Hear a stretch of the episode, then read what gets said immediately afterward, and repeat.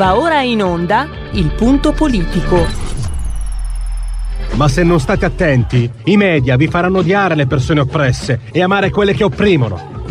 Malcolm X. C'è una radio, Radio Padania, che io capita qualche volta di ascoltarla ed è veramente una paura ascoltarla, una, c'è una rabbia, una, un odio che è totale e non si può nemmeno pensare a fare spallucce, pensare che questo odio, siccome è irrazionale, occorre in qualche modo dimenticarlo.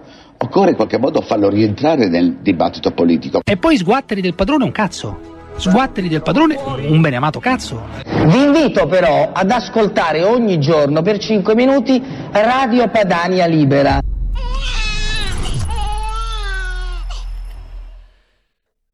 Attenzione, qui cadono i miti. Eh, cade, cade Giulio Andreotti. Pazzesco. Il potere logora chi non ce l'ha. E invece stiamo vedendo, ce ne danno dimostrazione gli amici 5 Stelle, amici è per ironia, eh, il potere logora chi ce l'ha. Dal 2013 a oggi i 5 Stelle sono stati il primo partito in due elezioni amministrative, hanno avuto e hanno tuttora ministri e forse anche il potere appunto che ha portato quel logorio, quello scontro al, uh, atomico tra Beppe Grillo e Giuseppe Conte. Noi ne parleremo con Francesco Giubilei che è saggista editore Giubilei Regnani, la casa editrice. Eh, più volte abbiamo eh, portato alla vostra attenzione i libri pubblicati da eh, Francesco Giubilei. Prima ancora, tra poco, parleremo invece della verità, in tutti i sensi, quotidiano, ma anche eh, la pandemia, perché il giornalista tra l'altro dell'Espresso, anche se ha pubblicato il suo libro con la nave di Teseo, Fabrizio Gatti, ha scritto L'infinito errore, storia di una pandemia che si doveva evitare. Ieri, credo ieri, era in audizione in Commissione Affari Esteri a Montecitorio, alla Camera, e stava rivelando cose molto importanti. Per esempio, stava rivelando che lui era in contatto con Piero Moscardini, suo amico, che è un pezzo grosso della protezione civile.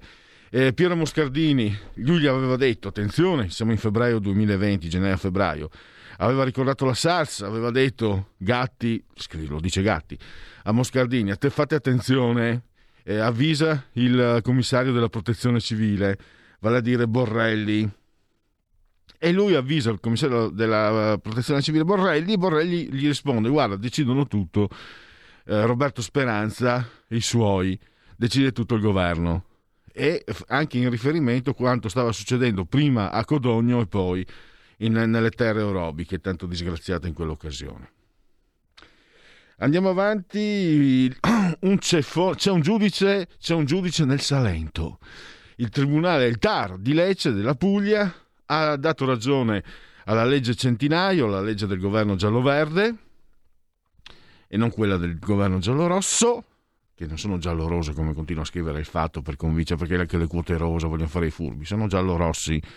Comunque sta di fatto che l'antitrust aveva fatto causa a un comune il comune di Maduri, se non sbaglio, eh, che in, Manduria, Manduria, in provincia di Taranto, che aveva prorogato le concessioni eh, demaniali marittime fino al 2033, come appunto direttiva della legge Centinaio.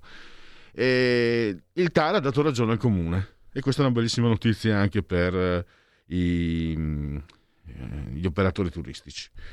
Poi avremo con eh, Nicola Verde, parola di scrittore, parleremo di Mastro Titta e l'accusa del sangue. È un romanzo nella Roma del 1859 che sembra molto la Parigi di fine Settecento di Patrick Suskind, autore di un capolavoro assoluto come Il profumo, dal quale è stato tratto un film che non sono riuscito a vedere nemmeno per 30 secondi, talmente schifo faceva, ma il libro invece il romanzo è stupefacente. E c'è lo stesso clima, c'è Napoleone III, i sacrifici umani, battesimo forzato, bambino rapito, ufficiale, un ufficiale francese, una baglia cattolica, l'alleanza sullo sfondo Franco-Sabauda contro l'Austria e, e l'indagine di Giambattista Bugatti in arte Mastro Titta, Boia Papalino. insieme all'amico ispettore Amilcare Laudadio e il poeta Giuseppe Marocco Dimola. Pensate un po'. Non so se abbiamo già in collegamento eh, Borgonovo, ma facciamo partire la sigla.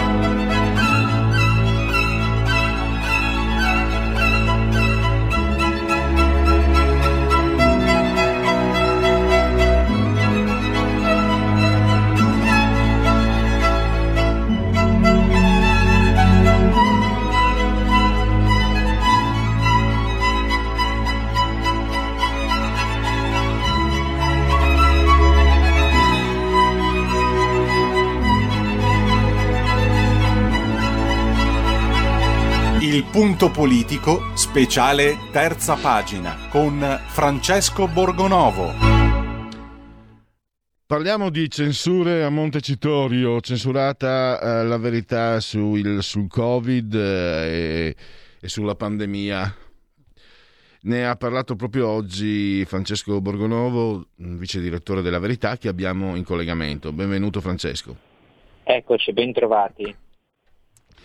Allora, partiamo dal giornalista e scrittore Fabrizio Gatti, il suo libro L'infinito errore. Insomma, sta dicendo cose davvero importanti e Fassino lo interrompe. Io metto lì la fotografia. A te le didascalie, Francesco.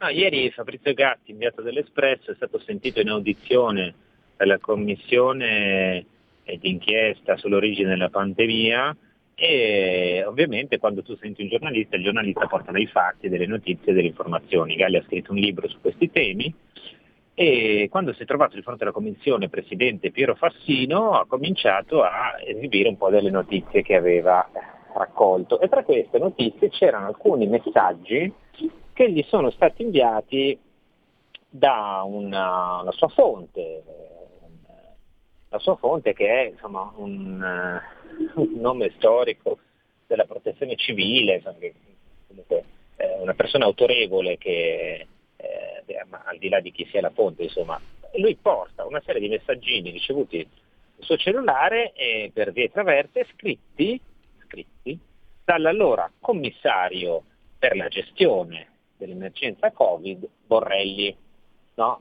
Guardate, all'inizio mettono Borrelli, già capo dipartimento della protezione civile, a gestire, a fare il commissario per l'emergenza, il commissario straordinario.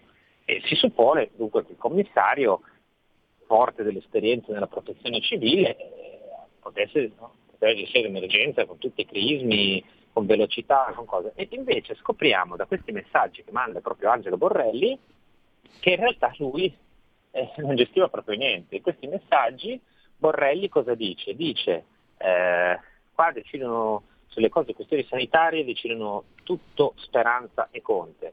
Se provo a sostituirmi a questi mi ammazzano, mi ammazzano in senso figurato ovviamente. Eh, io qui sono, eh, qua mi occupo solo delle piccole cose, sono, cioè, praticamente Borrelli dice in questi messaggi io sono sostanzialmente eh, un commissario a metà, no? sono qui e io faccio la, la, la, la figurina, ma eh, decidono tutto Conte Speranza. Ora qua ci sono due questioni. La prima è che quando Fabrizio Gatti dell'Espresso ha cominciato a leggere queste cose, il presidente della commissione Piero Fassino del Partito Democratico lo ha interrotto e gli ha detto che non doveva leggere questi messaggi. E già questo mi sembra discutibile, perché insomma sono questioni parecchio rilevanti.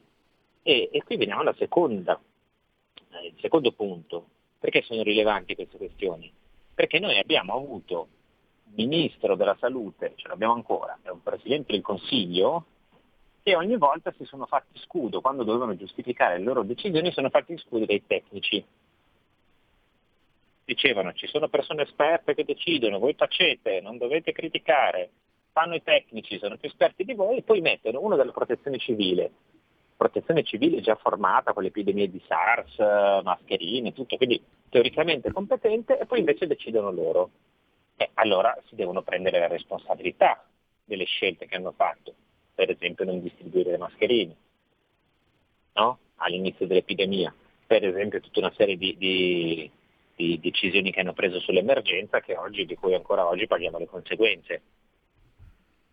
E allora sentire Borrelli dire cose di questo tipo, insomma, secondo me è molto rilevante e ci fa capire come sia stata gestita fin dall'inizio l'emergenza Covid, cioè molto male, con un forte accentramento di alcune figure che hanno voluto fare bello e cattivo tempo pensando di essere dei fenomeni e poi si sarebbero presi il merito di tutto e insomma lo trovo perlomeno discutibile, ecco, così. Beh, diciamo che emergono chiaramente le responsabilità e, e, in maniera anche grave. Tra l'altro a me sfu- è sfuggito, ma non mi sembrava che Fabrizio Gatti l'avesse pubblicata questa inchiesta sull'Espresso. Non vorrei perché questo libro viene pubblicato dalla nave di Teseo, il suo libro il, uh, L'infinito errore. Quindi forse anche si capiscono molte cose. E ehm, ovviamente. In chiusura, allora, questo è eh, l'ultimo contatto che facciamo con te nel punto politico, quindi un saluto agli ascoltatori, Francesco, tu eh, ritornerai al venerdì mattina alle 9.30 se non ho capito male per i subalterni. Sì, eh, questo è l'ultimo, insomma, l'ultimo eh, per adesso, poi eh, vedremo che cosa succederà dopo l'estate, eh, quindi è una, una piccola pausa diciamo, estiva. E alle 9.30 eh, torneremo, tornerò insieme a Giovanni Sallusti il venerdì mattina intorno alle 9.30 con questa nuova versione diciamo, di subalterni che abbiamo chiamato Estate Delta in onore di tutte queste nuove psicosi sulle varianti del virus. Eh, io ringrazio tutti quelli che hanno ascoltato qui al punto politico e ovviamente l'hanno fatto anche negli altri orari con le altre trasmissioni. Eh, ci tengo tanto a ringraziare RPL tutta che mi ha, mi ha dato spazio, eh, non solo a me ma a insomma, tutte le, le idee che altrove faticano molto a trovare spazio, a trovare eh, seguito, a trovare attenzione e ovviamente Pierluigi devo ringraziare te perché sono stati mesi eh, molto belli dove abbiamo trattato cose eh, anche tanto importanti, credo fatto discussioni molto stimolanti e molto davvero diverse da tutto quello che c'è in giro. Quindi io ti ringrazio e ringrazio tutti gli ascoltatori, la, la regia, i tecnici, tutti quelli che permettono ogni giorno di tenere in piedi quella che è davvero una, una voce di libertà. Io credo che RPL sia una delle poche voci di libertà rimaste in Italia, credo che sia un patrimonio dico dell'umanità, ma insomma un patrimonio per tutti noi da, da preservare e di cui avere cura e quindi spero che eh, l'ascoltino sempre più persone e ovviamente a prescindere da poi dalla mia, dalla mia presenza. Quindi grazie a tutti, noi ci risentiremo se vorrete il venerdì mattina e poi eh, ci risentiamo a settembre con Francesco, altre e più grandi cose è inutile adesso per carità non voglio fare lo svenevole ma eh, eh, è chiaro che sono io che ringrazio te gli ascoltatori che ti, ti hanno seguito numerosissimi proprio e apprezzato anche tantissimi quindi eh, indice d'ascolto e di gradimento una volta c'era anche l'indice di gradimento. Solo un'ultimissima cosa mi è parso di capire non so se posso sullo sfondo c'è qualcosa che di scritto c'è un qualcosa che potrebbe eh, uscire tra qualche mese. Nel caso mi prenoto per, ti prenoto per, eh, per recensirlo qui a RPL.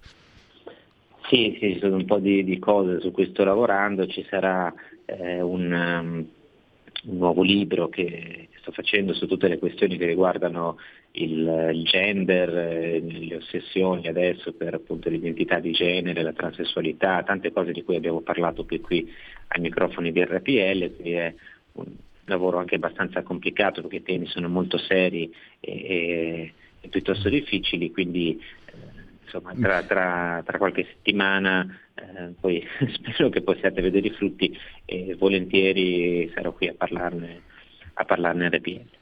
Spero di non essere stato indiscreto. Allora, grazie di tutto, davvero. Comunque al venerdì Francesco c'è ancora e poi più avanti vedremo quest'autunno. Grazie di tutto davvero e, e buon lavoro soprattutto. Grazie a tutti e ci sentiamo al venerdì e poi ci risentiremo più avanti. Grazie, grazie davvero. Benissimo, allora... Facciamo, cosa facciamo? Facciamo in genetriaci? Cosa dite? La verità è che sono cattivo ma questo cambierà. Io cambierò. È l'ultima volta che faccio cose come questa. Metto la testa a posto, vado avanti, rigo dritto, scelgo la vita. Già adesso non vedo l'ora. Diventerò esattamente come voi. Il lavoro, la famiglia, il maxi televisore del cazzo, la lavatrice, la macchina, il CD e l'apriscatole elettrico. Buona salute, colesterolo basso, polizza vita, mutuo, prima casa, moda casual, valigie, salottoli tre pezzi, fai da te, telequiz, schifezze nella pancia, figli, a spasso nel parco, orario d'ufficio, bravo a golf, l'auto lavata, tanti maglioni, Natale in famiglia, pensione privata, esenzione fiscale, tirando avanti, lontano dai guai, in attesa del giorno in cui morirai. Allora, ah, per i pignuoli, per i pignuoli, quelli precisi. Eh, il, I genetriaci sono una sorta di jolly, quindi vanno a chiamata, come quando si vota in Parlamento al Senato. Quindi sono io che li chiamo ai ragazzi eh, della regia e chiamo la sigla. Sì, ordinariamente, di solito dopo Borgonovo parte in auto, partiva in automatico, no? Ma siccome ci sono stati cambiamenti, eccetera, poi tra l'altro oggi eh, alle 15.10 non alle 16.20 li chiamo io. E se mi dimentico di chiamarli, ricordatemelo voi. Genetriaci, uh, ricorrenze e commemorazioni del decimoquarto giorno di Messidoro, mese del calendario repubblicano. Quanti giorni mancano alla fine? 200 giorni? Mamma mia lo dicono i gregoriani. Brr, brr, brr, brr, Allora, per tutti invece è un venerdì, Vinas, eh, 2 luglio, anno domini 2021-2021. Nel 1555 Dragut assedia la cittadina di Paola, saccheggiandola e incendiandola. E nel 1755 Odorico da Pordenone viene proclamato beato da Papa Benedetto XIV. Ricorrenze. Oggi il palio della Madonna di Provenzano in Piazza del Campo, a Siena, dove farà un caldissimo, un caldo... Eh, in Toscana fa un caldo terribile già a aprile, quel poco che mi ricordo. Genetriaco di un filosofo marxiano e anche un po' marxista, Antonio Labriola. Ah, eh, eh, cosa... Eh, lei è un po' che io l'ho letto, per fortuna l'ho letto quando era passato di moda. Poi è tornato di moda di nuovo, è molto di moda a sinistra. Adesso è passato di moda, non... Eh, a me dà fastidio eh, quando, quando qualcosa è di moda, però devo dire la verità, Siddhartha eh, beh, è scritto come Dio comanda. Siddhartha Herman S, il suo genetriaco. A me dispiace perché sono i radical chic che, che lo, citano, lo citavano. Cioè, mamma mia, se non avevi letto Siddhartha, come cent'anni di solitudine. Io per fortuna li ho letti quando non erano di moda e quindi sono stato libero di apprezzarli perché Cent'anni di solitudine è un altro libro che onestamente. Allora, ah, Cesare Cadeo è scomparso un paio d'anni fa, personaggio televisivo, fu anche assessore nella giunta di Ombretacoli, provincia di, eh, della provincia di Milano. E Genegnocchi, scherzando, ha detto assessore agli aperitivi.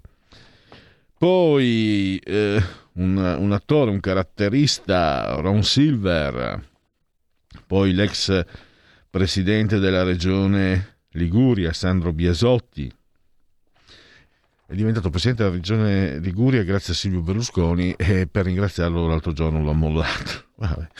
Un altro eh, caratterista, io me lo ricordo in una vita al massimo, stiamo parlando sempre di cinema, Saul Rubinek, se la pronuncia giusta. Oh, proprio lui, Michele chi? Michele Santoro da Salerno. La coscia della sinistra, Alba Parietti. E poi ecco in Casalega il presidente della conferenza delle regioni, il presidente della regione Friuli Venezia Giulia, Massimiliano Federiga. E poi un calciatore che ha fatto parlare di sé io onestamente, perché vedendo le sue imprese lì sui social, forte e forte, ma non mi piace per niente, sono contento che se ne sia andato dalla benamata. Zagnolo eh, fece scalpore perché la, l'Inter lo usò nello scambio con Nainggolan, valutandolo dopo Comori un peveron. Era sconosciuto, non ha mai giocato in Serie A, se non che eh, Mancini, il commissario tecnico della nazionale di calcio che giocherà stasera, se non sbaglio, contro il Belgio, ehm, lo fece esordire a 18-19 anni e poi ha mostrato qualità indubbie. Questo è un giocatore forte, eh? solo che con quella faccia che ha, onestamente, preferisco che, stia, che, sia, che sia andato alla Roma. io i giocatori li valuto anche dalle facce. E, e, infatti non faccio l'osservatore per le squadre calcistiche. Allora, eh, direi che possiamo andare in... Vediamo se c'è un'agenzia. Preoccupa la variante Delta, checkpoint domani a Roma. Guarda, questi qua vogliono, vogliono il lockdown anche per il 2022, sono sicuro, sono convinto. Pausa. Stai ascoltando RPL. La tua voce libera, senza filtri né censura. La tua radio.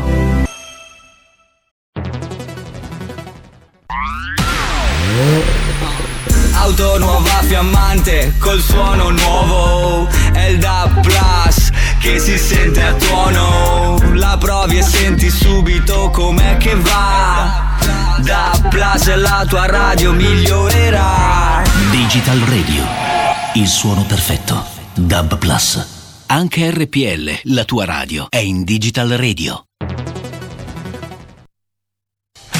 Porta con te ovunque RPL la tua radio. Scarica l'applicazione per smartphone o tablet dal tuo store o dal sito radiorpl.it. Cosa aspetti?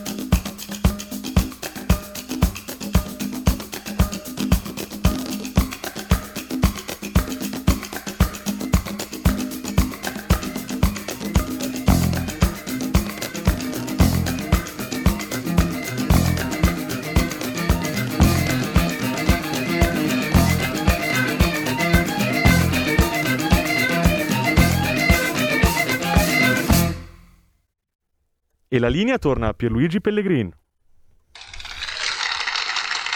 E gli applausi tutti insieme assolutamente ai Tolkienists, eh, insomma, eh, e naturalmente anche a Federico, grazie per questa meravigliosa presentazione, e a Stefano che coaudiovano coaudiovano questa trasmissione. Italiano, la lingua maledetta, come diceva Paolo Villaggio.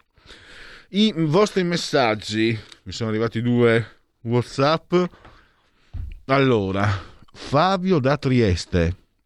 Grande Borgonovo, presto. E poi Mario mi scrive, mentre ascoltavo Borgonovo che parlava di RPL come un baluardo di libertà, mi venivano alla mente le parole di quei giornalisti che formano la sigla di entrata della tua trasmissione, mi sono messo a ridere da solo. Ciao Mario. E adesso, oh, Mario, intanto ti ringrazio tantissimo.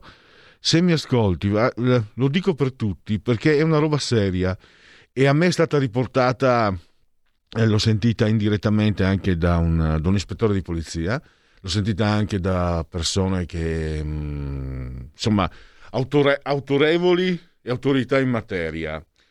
Eh, Mario ha sul suo, come si chiama, avatar, avatar una bambina, la foto di una bellissima bambina, bellissima, presumo sia la figlia o la nipotina, non lo so, la figlia, ma che avrà una bambina di 10 anni, adesso non so.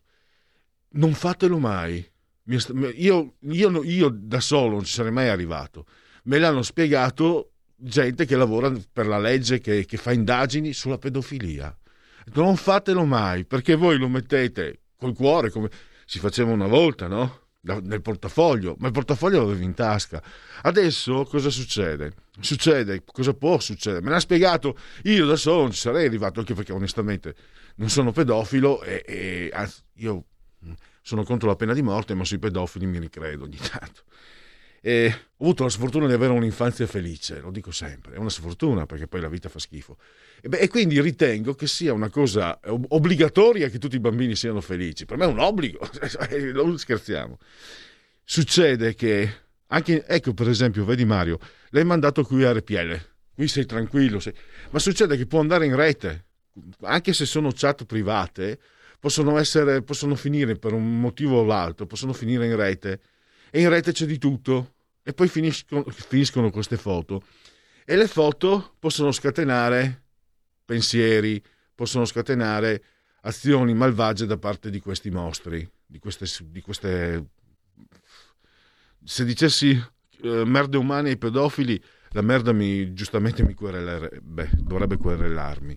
E io lo dico a voi perché mi viene detto, cioè, io non ho bambini da mostrare foto, ma mi è stato detto più volte, qualcuno mi ha detto, ah, ma visto che tu fai anche il mestiere lì, giornalista, ti ascoltano in molti, eccetera, io ho detto, beh, credo di sì, molti, 25, 26 sicuramente mi ascoltano, penso. E quindi mi sono permesso, ecco, di, mi permetto di dire questo.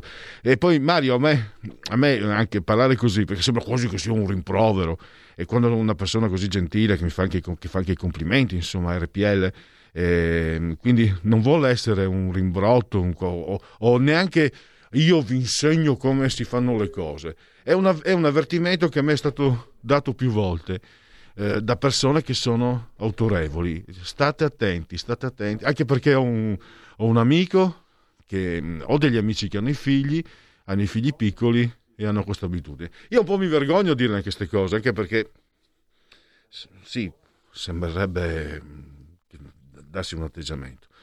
Vabbè, scusate, non, non uh, l'ho tirata lunga, però però quelle, quelle bestie, quelle robe, quelle, quelle, quegli schifosi, ecco, dobbiamo, dobbiamo, proteggerci in ogni caso. Loro esistono, noi non vorremmo, noi non li concepiamo, noi persone normali non li concepiamo neanche quelli lì e quelle azioni lì, però esistono e ci sono e quindi dobbiamo pensare anche a difenderci. Così come chiudi la porta dell'auto quando di casa, eh, anche se non ti è mai venuto in mente di rubare neanche una caramella, allo stesso modo dobbiamo chiudere eh, ogni, ogni possibilità. Vabbè, oh mamma mia quanto l'ho fatta lunga. Figliuolo rassicura sulle dosi, ci sono 500.000 al giorno. Ci sono 500.000 al giorno. Addio a piatti e cannucce monouso da domani. Garante della privacy, strapotere decisionale delle piattaforme, confermati i sussidi ai mafiosi che scontano la pena fuori. Mottarone si allarga l'inchiesta, altri 11 indagati, 5 Stelle al via il voto per comitato, ma l'avviso è sul nuovo blog. Murigno, arrivato a Roma, striscioni e cori ad aspettarlo. Il PNRR è il terzo settore e l'evento di Intesa San Paolo. La crisi colpisce il centro-nord, Istat, meno 9% del PIL nel 2020. Spari su un barcone, inchiesta della Guardia Costiera libica. Allora, direi che possiamo fermarci perché credo che tra poco avremo il nostro eh, prossimo ospite. Perfetto, ringrazio i nostri tecnici e ringrazio naturalmente per la sua disponibilità Francesco Giubilei, eh, che è saggista ed editore, scrittore, saggista ed editore. E benvenuto Francesco. Grazie, grazie, buon pomeriggio, grazie per l'invito.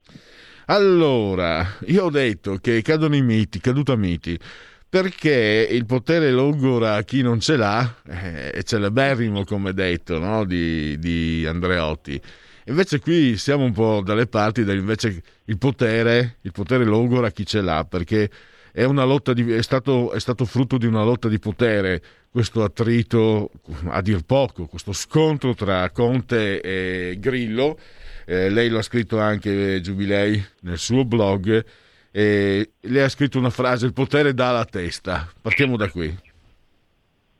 Sì, direi che tutta la vicenda del, del contenzioso tra, tra, Conte e Grillo è, è sintomatico di, di, come il potere dia la testa, nel senso che Grillo ha tanti limiti e questo penso sia sotto gli occhi di tutti, porta avanti una visione di società e una visione della politica che credo sia agli antipodi di quello in cui, in cui crediamo, però gli va riconosciuto se non altro di, di, essersi inventato da zero un, un movimento che è arrivato al 33% dei consensi.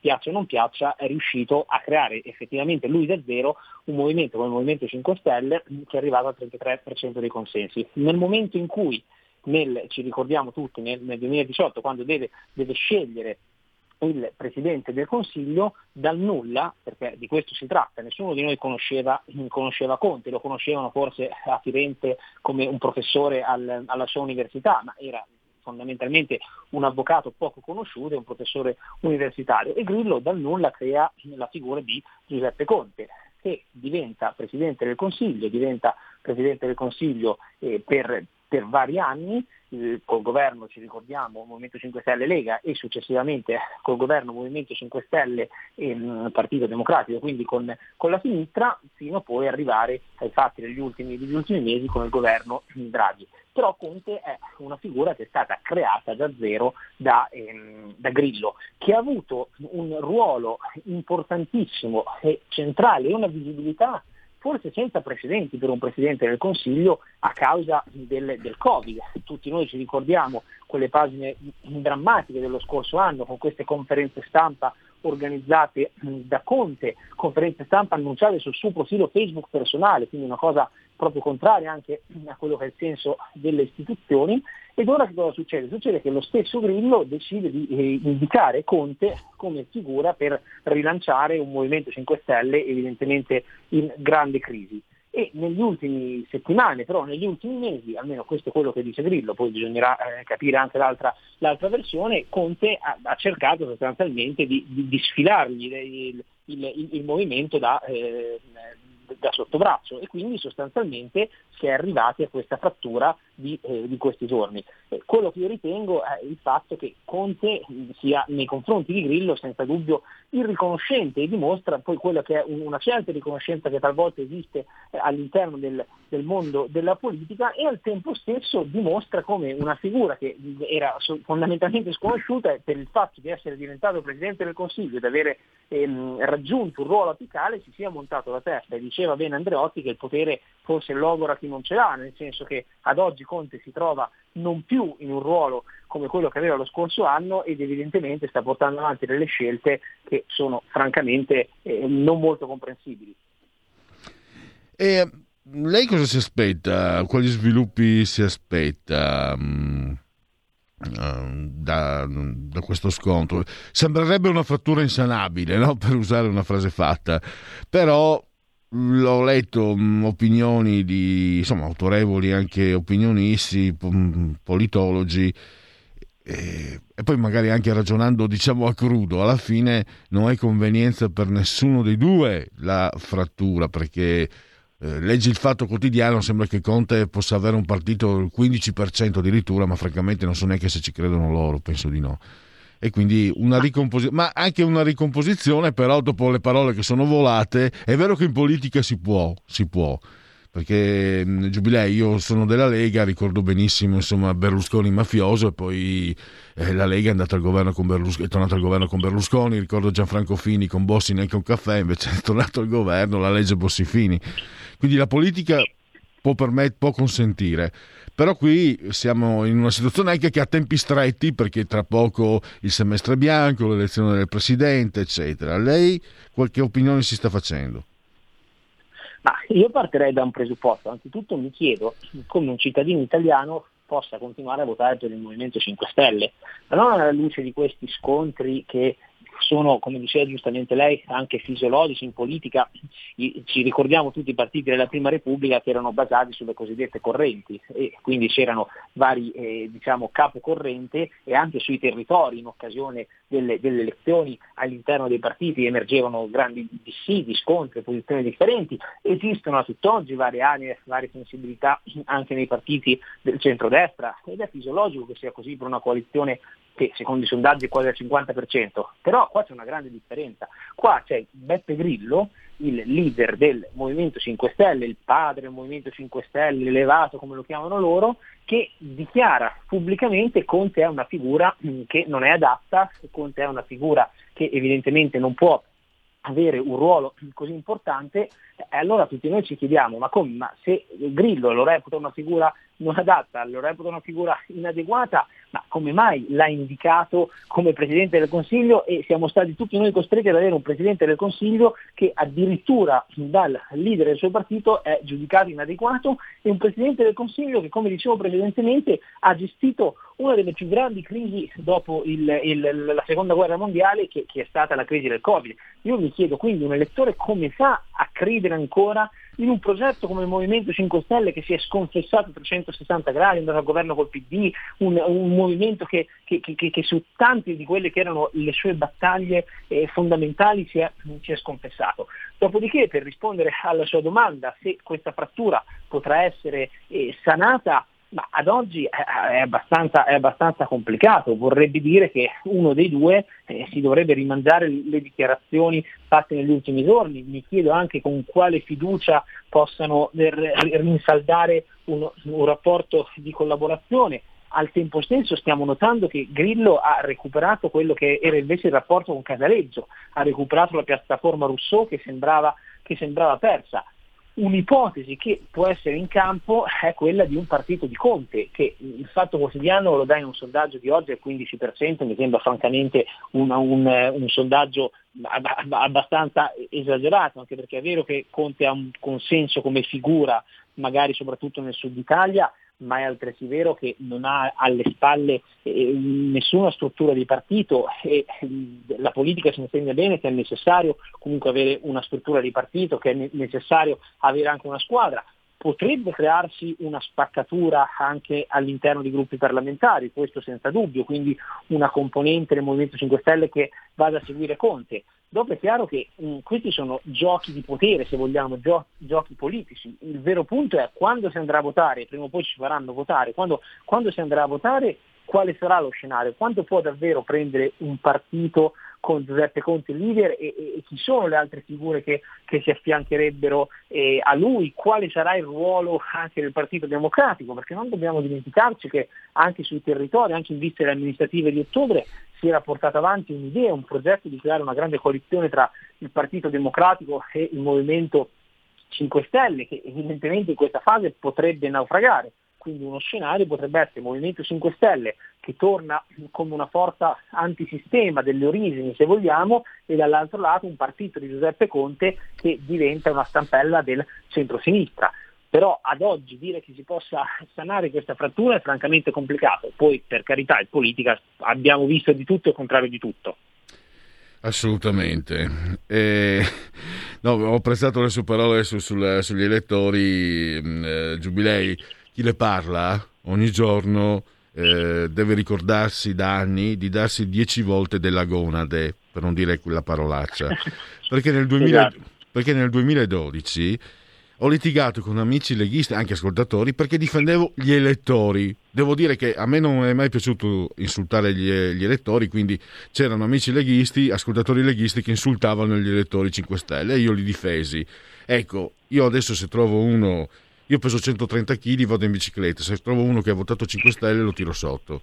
E, quindi, e mi fa piacere che lei, è molto, che, che è molto, più giovane di me, sia così saggio. E ascoltate. E, e, volevo capire, però, adesso, andando oltre questo scontro. Eh, come si può rapportare eh, lei, la sua casa editrice, siete molto attenti no, al mondo sovranista? Sto mandando in condivisione foto Tanto ho scoperto che anche lei è mancino, abbiamo una cosa in comune. Che, che qualcosa, è... Qualcosa, è l'unica cosa di sinistra, forse. qualcosa che non è la saggezza, ahimè, ma per fortuna sua. Francesco Giubilei, Europa Sovranista.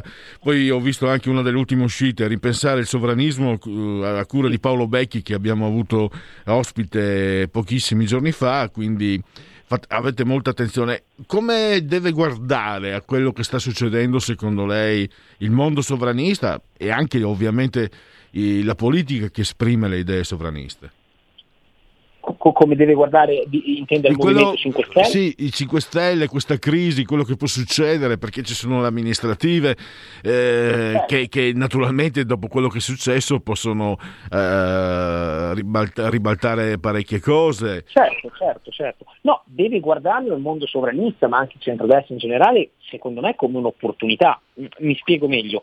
Quando il 5 Stelle nel 2018 ha preso il 33% di voti, che è un consenso ampissimo, in alcune regioni del sud, in alcuni collegi si era oltre il 50%, il 60%, c'erano percentuali elettorali francamente da, da, da, tempi della democrazia cristiana che non si erano mai visti e che intercettavano un malessere che esisteva nel paese, cioè il Movimento 5 Stelle partiva da delle domande talvolta anche corrette, mi viene in mente il tema del, della corruzione, mi viene in mente alcune domande sul tema dell'ambiente, per poi giungere a delle risposte totalmente sbagliate, perché evidentemente le ricette proposte da un movimento senza storia, senza classe dirigente, senza preparazione, senza dottrina politica non potevano che essere risposte drammatiche e i risultati non potevano che essere l'amministrazione di Virginia Raggi e casi, casi analoghi. Però in quel 33% di elettorato c'era una parte di elettorato che veniva dalla sinistra, una parte di elettorato post-ideologico, ma c'era gran parte dell'elettorato, soprattutto al sud, che storicamente votava per il centrodestra. Questo non dobbiamo dimenticarlo, noi non dobbiamo dimenticare che in regioni come la Sicilia, come la Campania, come la Puglia c'è sempre stato un elettorato fortemente di centrodestra, di persone che, che, che, si dichiaravano di destra, di persone che quindi ad oggi credevano anche in dei valori identitari, se vogliamo sovranisti, e che però nel 2018 hanno votato per il Movimento 5 Stelle, ma lo stesso dicasi a Roma, a Roma quando c'è stato il ballottaggio, lo stesso dicasi a Torino, in tanti territori a causa de- dell'offerta iniziale del Movimento 5 Stelle come, come forza politica post-ideologica sono riusciti a intercettare un elettorato eh, anche sovranista se vogliamo. Detto ciò è, è, chiaro che nel momento in cui il Movimento 5 Stelle è andato al governo e non essendo un movimento eh, sovranista ma essendo un movimento populista, che è una cosa ben diversa, e ad oggi essendo un movimento populista di sinistra, perché è chiaro che le posizioni assunte anche sui temi economici, sono posizioni molto assistenzialiste, sono posizioni che non tengono in considerazione delle istanze che invece la Lega storicamente ha avuto a cuore, che sono le istanze de, de, de, delle imprese, dei piccoli e medi imprenditori, dei commercianti. Il Movimento 5 Stelle non tiene minimamente in considerazione queste, queste tematiche è chiaro che il centrodestra e i partiti sovranisti devono cercare di intercettare quell'elettorato che dovrebbe tornare a casa, se vogliamo, che dovrebbe tornare a votare per, per i partiti sovranisti che per carità, come dicevamo, all'interno del centrodestra ci, ci sono delle discussioni, ci sono dei problemi, lo stiamo vedendo anche ultimamente nella scelta dei candidati sui territori, c'è difficoltà, per que- questo nessuno lo nega, però al tempo stesso c'è una storia politica, c'è una tradizione politica, c'è un partito come la Lega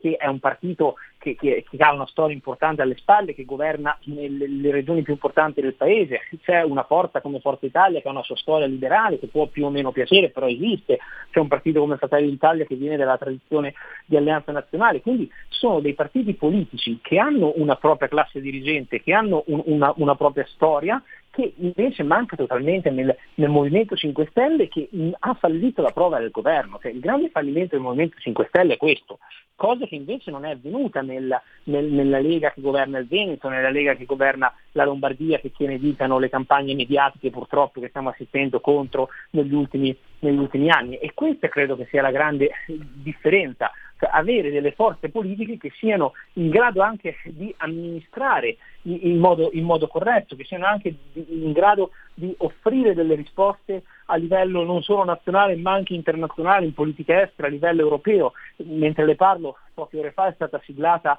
la, la, la, la carta, carta, europea da parte della Carta per il futuro dell'Europa da parte dei principali partiti sovranisti conservatori europei, eh, la siglata la Lega, la siglata ehm, Orban, la siglata Morawiecki, ma, ma, anche altri partiti a livello eu- europeo, proprio perché esiste una scuola politica, esiste una visione, esiste una progettualità che è totalmente assente nel Movimento 5 Stelle. E quindi è chiaro che eh, la colpa, come diceva lei, è senza dubbio del, del, del, della classe dirigente grillina, però hanno anche una responsabilità gli elettori che li votano, perché non possiamo sempre scaricare la colpa sulla politica che non è preparata, la politica che non, che, che non è in grado di risolvere i problemi, la politica che, che è superficiale, salvo poi avere dei, dei, movimenti che sono votati da milioni e milioni di italiani. È chiaro che serve anche talvolta un'assunzione di responsabilità. Eh, però mi sembra da questo punto di vista che in parte ci sia già stato no, uno svuotamento. Secondo lei quello che, re, proprio ragionando, faccio un ragionamento terra a terra, quello che resta dei 5 Stelle, che secondo me è ampiamente inferiore al 15% che è generalmente indicato dai, dai sondaggi, eh, potrebbe andare più a sinistra o, o andare diciamo, in casa sovranista conservatrice. Tra l'altro, mia discolpa, io, nel 2012 la Lega usciva dallo scandalo Renzo Bossi, eccetera, tanti eh, conoscenti elettori leghisti andavano a votare 5 Stelle perché in quel momento si sentivano traditi dalla Lega. Anche per quello difendevo l'elettore del 5 Stelle. Lo dico mia discolpa. Comunque, dieci volte al giorno sono una gonade e me lo ripeto sempre. No, ma dicevo. No, no, ma guardi, mm, io credo che eh, molti elettori abbiano votato per il Movimento 5 Stelle, in particolare in quegli anni, 2012-2013, ma anche, anche alle, pochino alle politiche del 2018, se vogliamo, in buona fede, nel senso che eh, obiettivamente c'erano stati degli scandali, c'erano stati dei problemi, il centrodestra era molto disgregato, il Movimento 5 Stelle offriva, come, come, come, ho detto poco fa, partiva da delle domande che sotto alcuni punti di vista potevano essere anche comprensibili e, e, e capisco il malumore che avevano tanti italiani, quindi c'era obiettivamente della malafede della buona fede, pardon. Chi però continua a votare ad oggi per il Movimento 5 Stelle evidentemente eh c'è un qualcosa, cioè, eh, sono stati messi alla prova, sono stati messi alla prova a livello locale, a livello ehm, eh, nei consigli regionali, a livello nazionale ed è evidente che è un movimento che non è stato in grado di risolvere quelle che sono le problematiche del paese. Ad oggi sì, beh, verosimilmente può essere al 15%, è un consenso che avviene soprattutto nel sud Italia, perché il consenso al centro ma soprattutto al nord è veramente molto basso è un consenso che nasce anche da delle politiche, è brutto da dire, però questa è la realtà e anche se vediamo i flussi elettorali in determinate regioni, è un consenso che nasce anche da delle politiche economiche di stampo assistenzialista, che quindi vanno prevalentemente ad aiutare determinate categorie e determinate eh, aree de- del paese in cui il consenso del Movimento 5 Stelle è obiettivamente più alto che nelle parti del paese produttive. Questi sono de- meramente dei dati, non per voler fare delle differenze geografiche per carità, però sono, sono meramente dei dati. E al tempo stesso io credo che l'emblema sia la città di Roma, e lo dico da, da, da, persona nel nord Italia che vive a Roma da ormai eh, di, più di dieci anni e, e, nella vita quotidiana di Roma si è visto un peggioramento totale del, del, del, del decoro urbano, della gestione dei servizi, dell'organizzazione della città, dei trasporti pubblici. Eh, e questo è frutto di un'amministrazione che non è stata in grado di amministrare nel, nel migliore dei modi una città per carità complessa come Roma, che però non è mai stata a un livello così basso di, di, in termini di pulizia, in termini di, di, trasporti e in tanti altri indicatori. Questo perché è avvenuto? È avvenuto perché anche qui la teoria nel momento in cui si è dovuta confrontare con, con la pratica, con la realtà politica di tutti i giorni, eh, non, è stata, eh, non, è stata, in grado di dare delle risposte concrete. La teoria era quella, entriamo e eh, apriremo il Parlamento come una scatoletta di tonno. La teoria era entriamo e elimineremo da mattina a sera tutti gli sprechi, i problemi di Roma, nel momento in cui però si va ad amministrare la politica è anche compromesso, la politica è anche necessità e capacità di capire con chi, chi sono i propri interlocutori, dove si è, che cosa occorre fare e il Movimento 5 Stelle non è stato minimamente in grado di risolvere quelle che sono delle problematiche ataviche senza dubbio, che però sono peggiorate. Questo è il dato, il dato di fatto. E lo stesso dicasi poi nel momento in cui è andato al, al, governo a livello nazionale su quelle che sono le politiche portate avanti dal Movimento 5 Stelle, come il reddito di cittadinanza, come, come tanti altri certo. episodi legati alla politica estera. Giubilei, purtroppo abbiamo esaurito il tempo che è volato e de- devo chiudere eh, per lasciare spazio alla regia. Io ringrazio ancora Francesco Giubilei, Giubilei Regnani editore, ve lo ricordo, molti libri interessanti, tante volte ne abbiamo parlato anche qui a RPL. Grazie ancora, a risentirci a presto. Grazie a lei per l'invito, prestissimo. Il futuro appartiene a chi fa squadra. Le radio italiane si uniscono per giocare la partita da protagoniste. Nasce l'app Radio Player Italia. 140 stazioni in una sola rete. Scegli la tua preferita e ascolta il suono perfetto del digitale. Gratis, senza registrazione, senza interruzioni, compatibile con tutti i device. Le notizie, la compagnia, la musica scelta da chi la ama, la conosce e la vive. Scarica Radio Player Italia. Il futuro batte con la radio nel cuore. Anche RPL è disponibile su Radio Player Italia.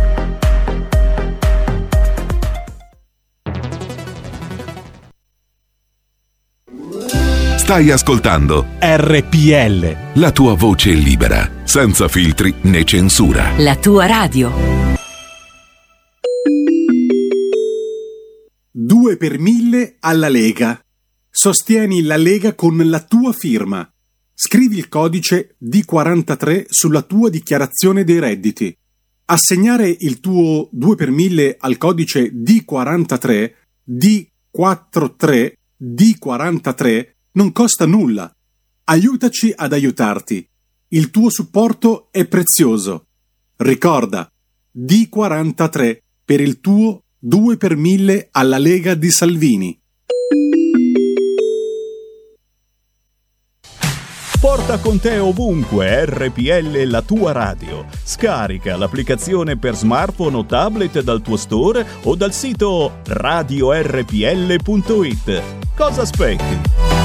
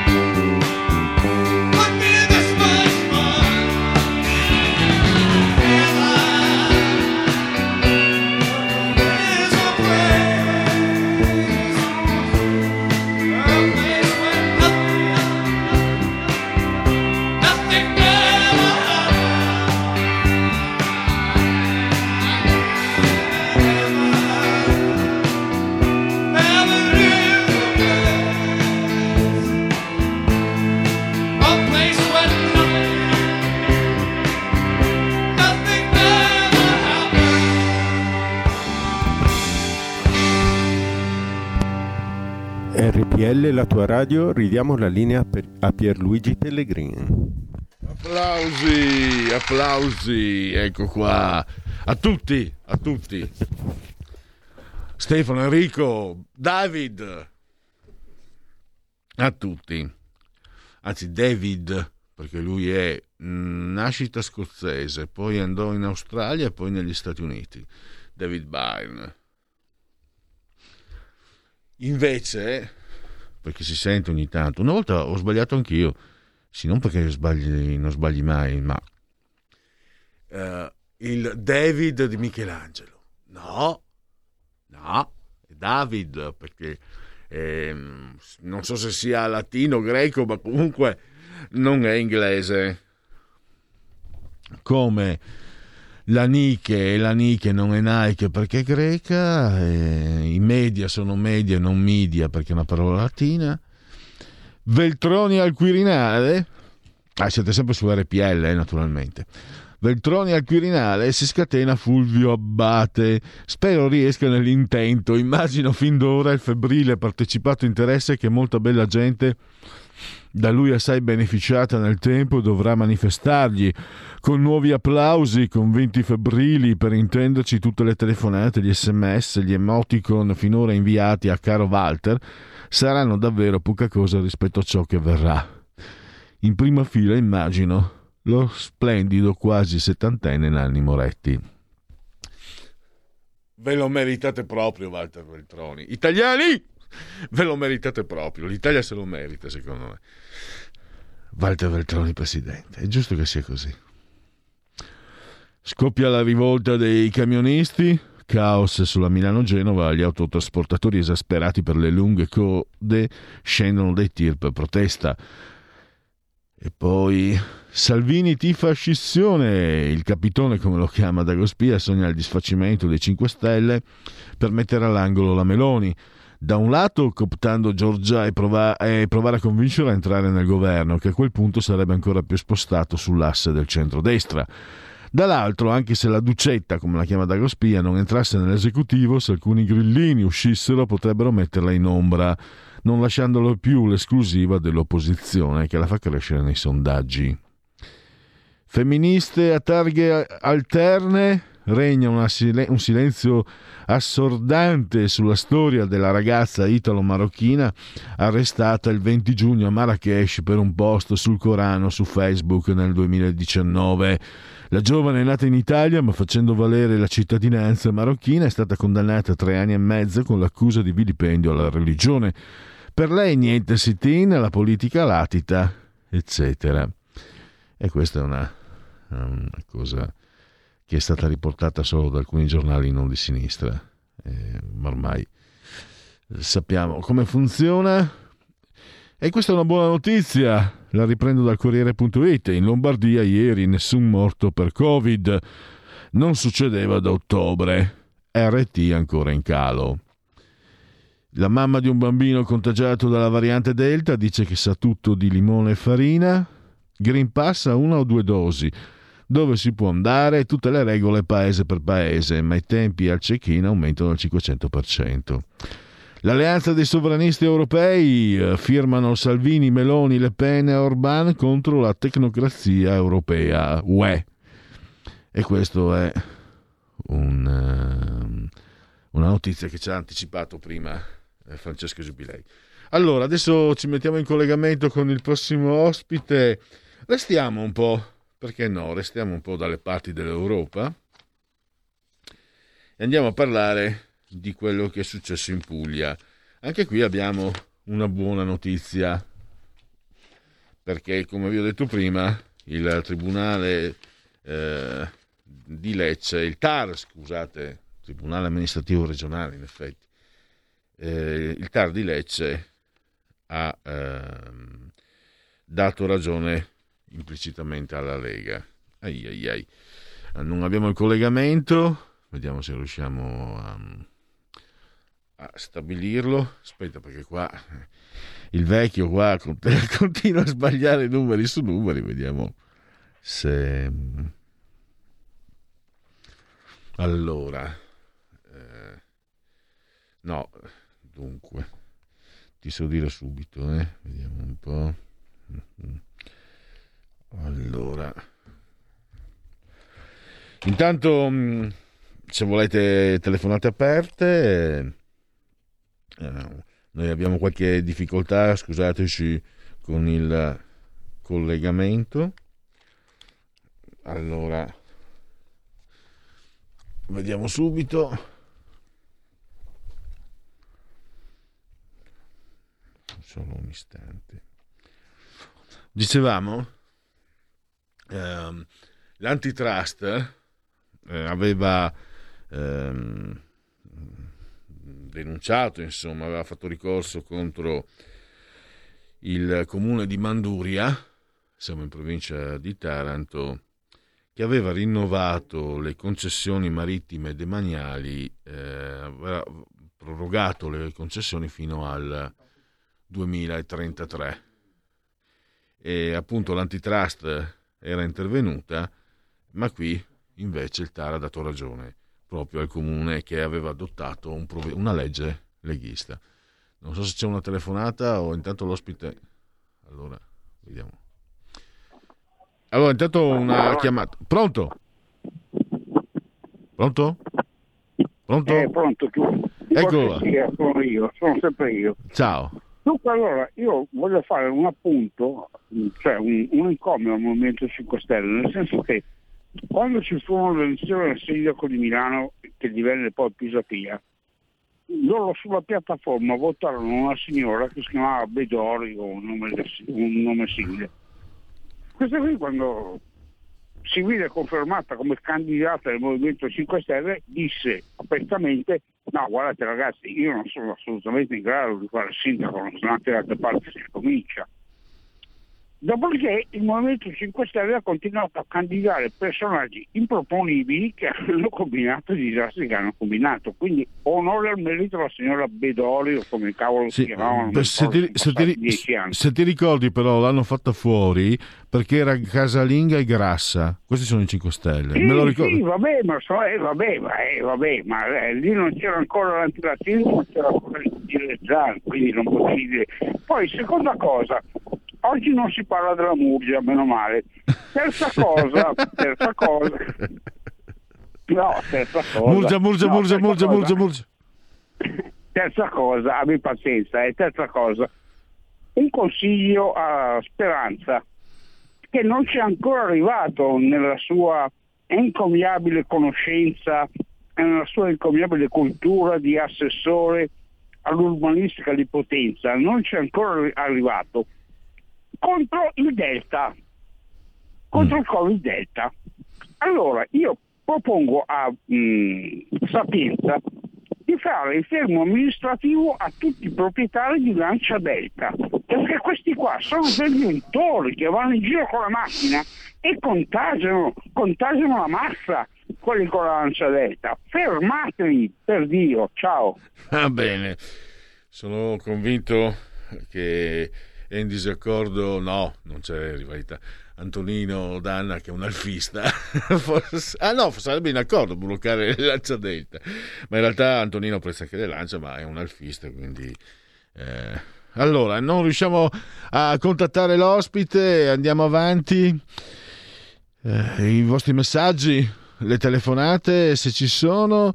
Io non capisco come alcuni italiani continuino a votare i dittatori comunisti del PC, ora PD, si camuffano per non farsi riconoscere. Scrive Gian da Brescia. Io credo che di comunista però ormai ci sia poco in questo PD. Penso che mh, insomma la chiamano non a caso la sinistra ZTL, no? zona traffico limitato, cioè è diventato un partito elitario che si diverte per, ehm, per congratularsi, per compiacersi, si diverte a sostenere, dicono loro, le minoranze, dimenticandosi che, che ci sono le maggioranze che sono i poveri e loro difendono le minoranze. Quindi, Ormai io penso che un vecchio comunista questi cialtroni li prenderebbe a calci nel sedere. Eh, non, non- non, per quanto il comunismo abbia mietuto milioni di vittime, più ancora del fascismo e del nazismo, credo che comunque, se non altro la grandezza della tragedia, meriti più rispetto, cioè meriti rispetto, per cui io, cioè, ognuno fa quello che vuole, però io questi qua non riesco a definirli comunisti. Allora, eh, ah, ah, va bene, eh, grazie mm, per questo messaggio. Eh, allora, di una mia coetanea, pensate un po'. Allora, io intanto leggo qualche informazione, anzi, scusatemi, scusatemi, sto facendo... mm. Vi leggo intanto il comunicato del senatore Roberto Marti. Eh, il TAR di Lecce smentisce l'antitrust e indica la legge Centinaio come strada maestra da seguire per le concessioni marittime demaniali. Eh, I giudici amministrativi hanno rigettato il ricorso presentato dal garante per la concorrenza, l'antitrust, eh, contro il comune di Manduria, che aveva rinnovato le concessioni balneari applicando la normativa voluta dall'esecutivo Conte 1 con la Lega al governo. Nella sentenza si legge che la direttiva Bolkestein non può qualificarsi come self-executing, in quanto non possiede i requisiti oggettivi dell'autoesecutività. I comuni devono applicare le proroghe fino al 2033 come indicato dalla legge Centinaio, altrimenti le responsabilità avranno un indirizzo preciso e qualcuno dovrà renderne conto. Lo dice appunto Roberto Marti, che è presidente del gruppo della Lega in eh, Commissione Industria, Commercio e Turismo a Palazzo Madama, il senatore Marti, che eh, ancora non riusciamo a, ad acciuffare, ma noi andiamo avanti imperterriti. Prima nominavo i sondaggi, allora ve ne leggo subito uno. Abbiamo eh, un sondaggio XE.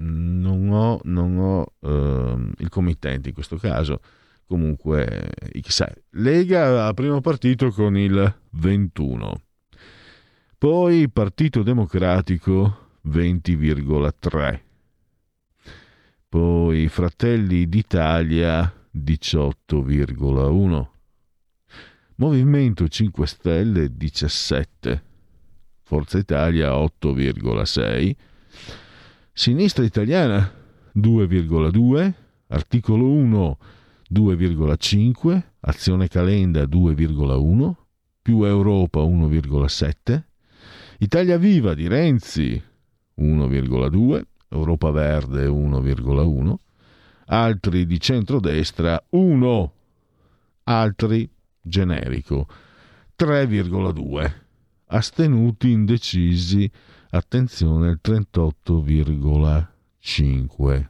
che non sono pochi se ci pensate, anche se poi alla fine il 30% è un po' la cifra fisiologica, raro che si tocchi l'80% eh, degli elettori, dei, dei voti. E quindi ieri mi era piaciuto, a parte mi piacciono sempre gli editoriali di, di Filippo Facci su Libero che se la prendeva lui al dente avvelenato con, con Marco Travaglio perché Travaglio aveva detto aveva avendo scaricato completamente Peppe Grillo, non so se, avete letto, comunque faccio la sintesi, avendo scaricato Grillo e stando dalla parte di Conte diceva Grillo è irresponsabile perché rischia di sfasciare un partito che ha milioni di elettori. Quindi se sfasciamo i 5 Stelle, chi ra- rappresenterà questi elettori? Ehm, e Filippo Facci brillantemente ha detto, ma allora il 30% di coloro che non vanno a votare, che certe volte sono anche il 40%, arrivano anche a sfiorare il 50%, chi li rappresenta? Quindi eh, non, non, c'è, diciamo, non c'era un nesso logico né realistico in quello che diceva Travaglio. Io sto prendendo tempo e mi dispiace non poter eh, approfondire perché mh, penso eh, che mh, questo sia una sentenza molto importante perché eh, come, come, dice lo stesso appunto senatore Marti, i comuni, dopo questa sentenza, eh, le sentenze non fanno giurisprudenza in Italia, però adesso è chiaro che un comune non può non prorogare le concessioni marittime mm, fino al 2033, perché la Bolkestein ha liberalizzato tutto di colpo.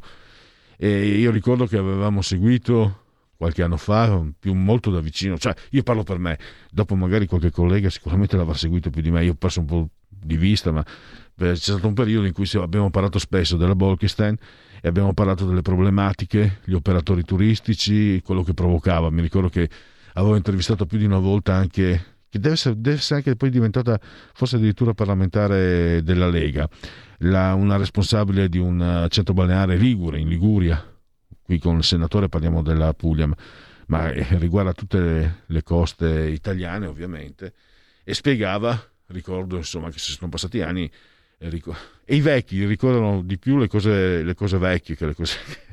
ti ricordi di più di quello che è successo dieci anni fa di quello che è successo ieri. E credo che non c'entri neanche più di tanto l'Alzheimer eh, o il Parkinson, penso che sia una cosa dell'età. Comunque sta di fatto che ricordo bene ehm, le, le, spiegazioni che ci dava sui grossi problemi, insomma chiudere, chiudere. E in più, eh, più di qualcuno sosteneva che era una concessione che si, che si lasciava magari ai centri organizzati mh, multinazionali che potevano organizzarsi in una certa maniera e parlava anche di, di, di mm, mi sembra una grossa azienda francese. E quindi il fatto che il TAR si sia pronunciato eh, in questa maniera credo sia davvero una notizia positiva. Continuiamo a leggere le agenzie intanto. Allora, garante della privacy, strapotere decisionale delle piattaforme. Poi Sto leggendo da ANSA.it. Allora, Corriere della Sera 5 Stelle, un altro passo verso la scissione. Crimi indice il voto come chiesto da Grillo, ma non su Rousseau, il regolamento per la, l'elezione. Chi sta con Conte e chi con Grillo. Di Maio e Fico indecisi, ma guardano al fondatore. Con Conte, Crimi, Patuanelli, Taverna, Azzolina, Cancellieri. In regia, per favore, abbassatemi il volume che, che ci sono stati quegli applausi, uno scroscio di applausi che mi fa impressione. Ma te- adesso ancora di più, eh, perché con Grillo Tolinelli, ovazione. Crippa, che non so chi sia, ovazione. Ruocco, che non so chi sia, ovazione. Giarrusso, che non so chi sia, sembra il pianista, il socio del pianista famoso, è anche bravo. E Dadone, che credo sia stato ministro, o lo sia ancora. Questi sono, stanno con... eh, con certo che...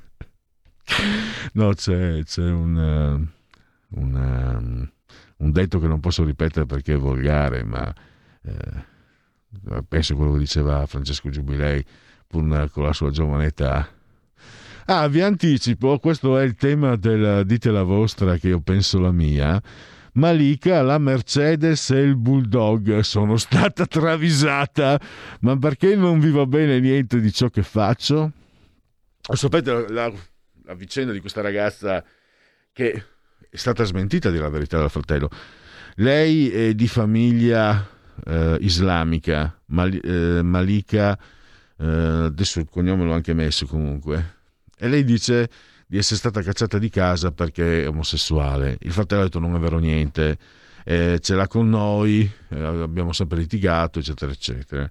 Sta di fatto che i radical chic hanno scatenato l'inferno ah, per, per, aiutarla, eccetera.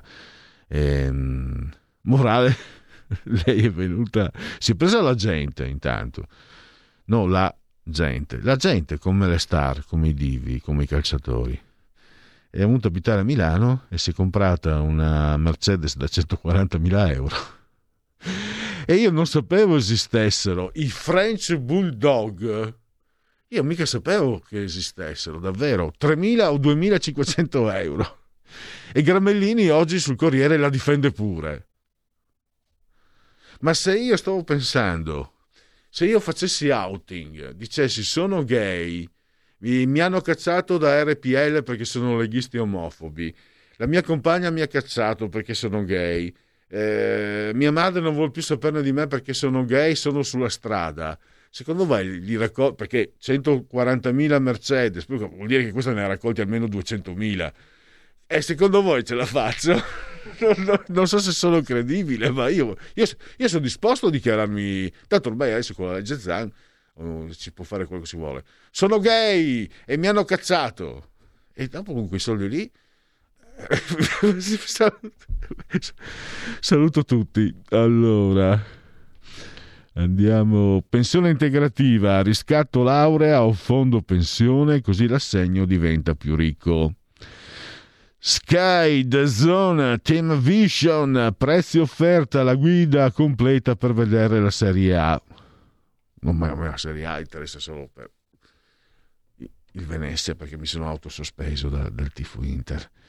Bolzano parte per prima, ultima la Puglia, il calendario, stiamo parlando del calendario eh, scolastico. Eh, vediamo allora, andiamo avanti. Prima il caldo record a quasi 50, 50 gradi, poi gli incendi, scompare tra le fiamme un intero paese in Canada. Eh, ancora. Belgia-Italia, Chiesa supera Berardi, De Bruyne c'è, Hazard no. Però anche qui tutti ce l'hanno con questo ragazzo che a me poi della, della nazionale italiana non può fregare di meno. Ehm, è dal 1990 che, che, voto contro, che tifo contro per motivi sociali, culturali, solo successivamente politici. E quindi, tra l'altro, la Lega, ci sono stati per molti anni, anche qui a RPL, c'era proprio il tifo contro la nazionale. E qualche leghista aveva tirato fuori uno slogan che funziona dal punto di vista lessicale, io, io, sto con gli altri, io tifo gli altri, ma in realtà è una fesseria enorme, perché io tifo contro l'Italia per gli effetti che vedo che l'Italia fa sulla retorica, poi avrò torto, eh, ma io ho una scelta, cioè penso alle notti magiche e sono stato felice quando Caniglia l'ha messa dentro e ha fatto fuori tutta questa retorica gronda su Montezemolo, tutte queste robe insopportabili. Però, per esempio, l'Italia qui ha cominciato a giocare con la Turchia. Sei un cretino se tifi per la Turchia, eh, ma tra i leghisti non, ma, non siamo, non, non, ci, non mancano le scorte di cretini, perché il tifo per gli altri è una cretinata. La Turchia, ma se esce, oppure il Belgio, c'è Lukaku che adoro, ma anche nella nazionale degli italiani c'è Barella che adoro. Mancini era il mio idolo della giovinezza perché lui, lui Salvini, lui e Viali portarono il sorriso nel calcio, l'autoironia, il calcio serioso, eccetera, eccetera. E quindi come fa, come, ma, ma, per il resto come fa, siccome le squadre di calcio sono, nazionali sono dei simboli, come fai a, a tifare per, per, il Belgio? Sei un cretino, sei un cretino che appena ha visto uno slogan se l'è, stampata, se l'è stampato in fronte e se ti dicono vai a sbattere contro il muro tu ci vai. Mamma mia, e ne abbiamo tanti di cretini anche noi, eh, bisogna, dire, bisogna essere sinceri. Magari io sono uno di quelli, lo scopriremo solo vivendo. Fermiamoci. Porta con te ovunque RPL la tua radio. Scarica l'applicazione per smartphone o tablet dal tuo store o dal sito radiorpl.it. Cosa aspetti?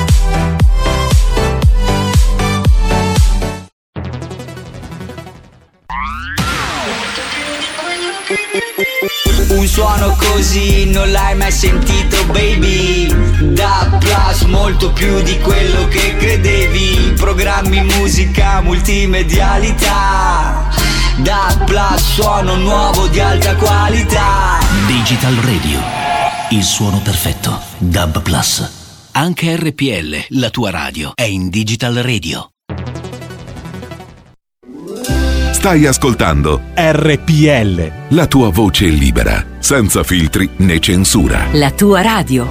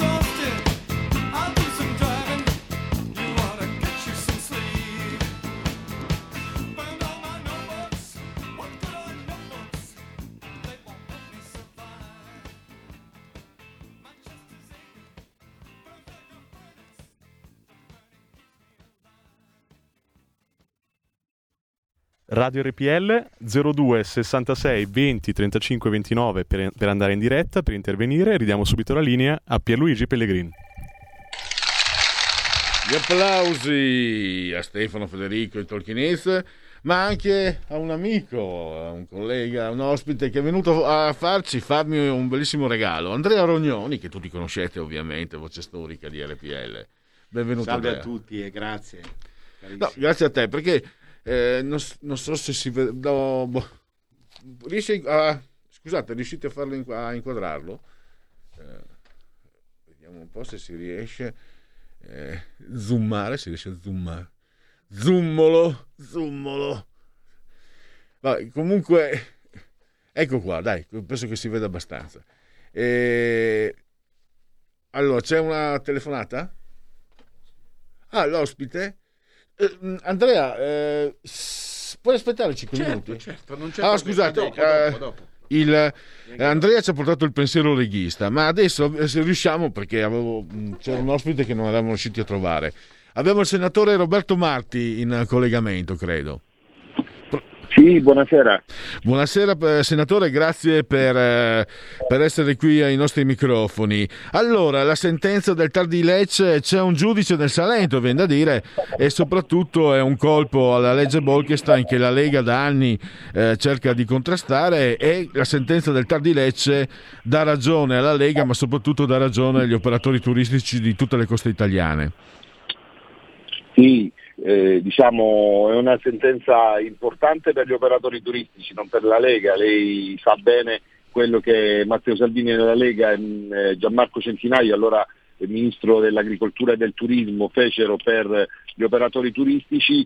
E devo dirle c'è anche a mia firma in quella eh, legge finanziaria del 2018 una piccola due righe importanti per i nostri operatori turistici, c'è lo smontaggio e il rimontaggio delle strutture eh, diciamo ricettive, quelle, eh, quelle leggere, no? quelle che si smontano a ottobre per essere rimontate a marzo e ci fu una, eh, una piccola leggina mia prima firma del gruppo Lega in concomitanza con la legge Centinaio che portava, dava la possibilità a tutti gli operatori turistici la facoltà di non smontare fermo, fermo restando tutte le diciamo, certificazioni eh, giuridiche delle autorizzazioni, che era un altro, un altro colpo importante a favore degli operatori turistici per farli respirare, guadagnare, eh, ma soprattutto risparmiare e non erodere e distruggere con i montaggi e smontaggi le nostre coste, le coste della- dell'Italia. Poi abbiamo avuto un freno nel secondo approccio, molte esitazioni,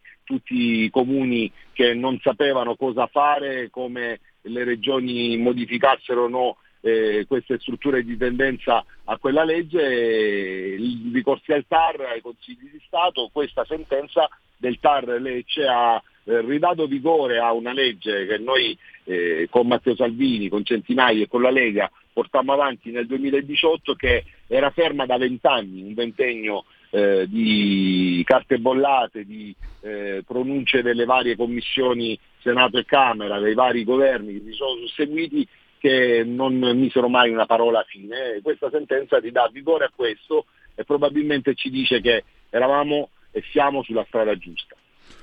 Ecco, ehm, abbiamo messo in condivisione a pagina Facebook le immagini del senatore Roberto Marti, che ricordiamo è eh, presidente del gruppo della Lega in Commissione Industria e Turismo a Palazzo Madama. Eh, senatore, allora, io mh, non ho studi eh, di, le- di legge alle spalle, però mi risulta che le sentenze in Italia non fanno giurisprudenza. Però come si potrebbero comportare altri comuni? Questa sentenza dovrebbe invitarli ad applicare la legge, la legge della Lega e la legge Centinaio?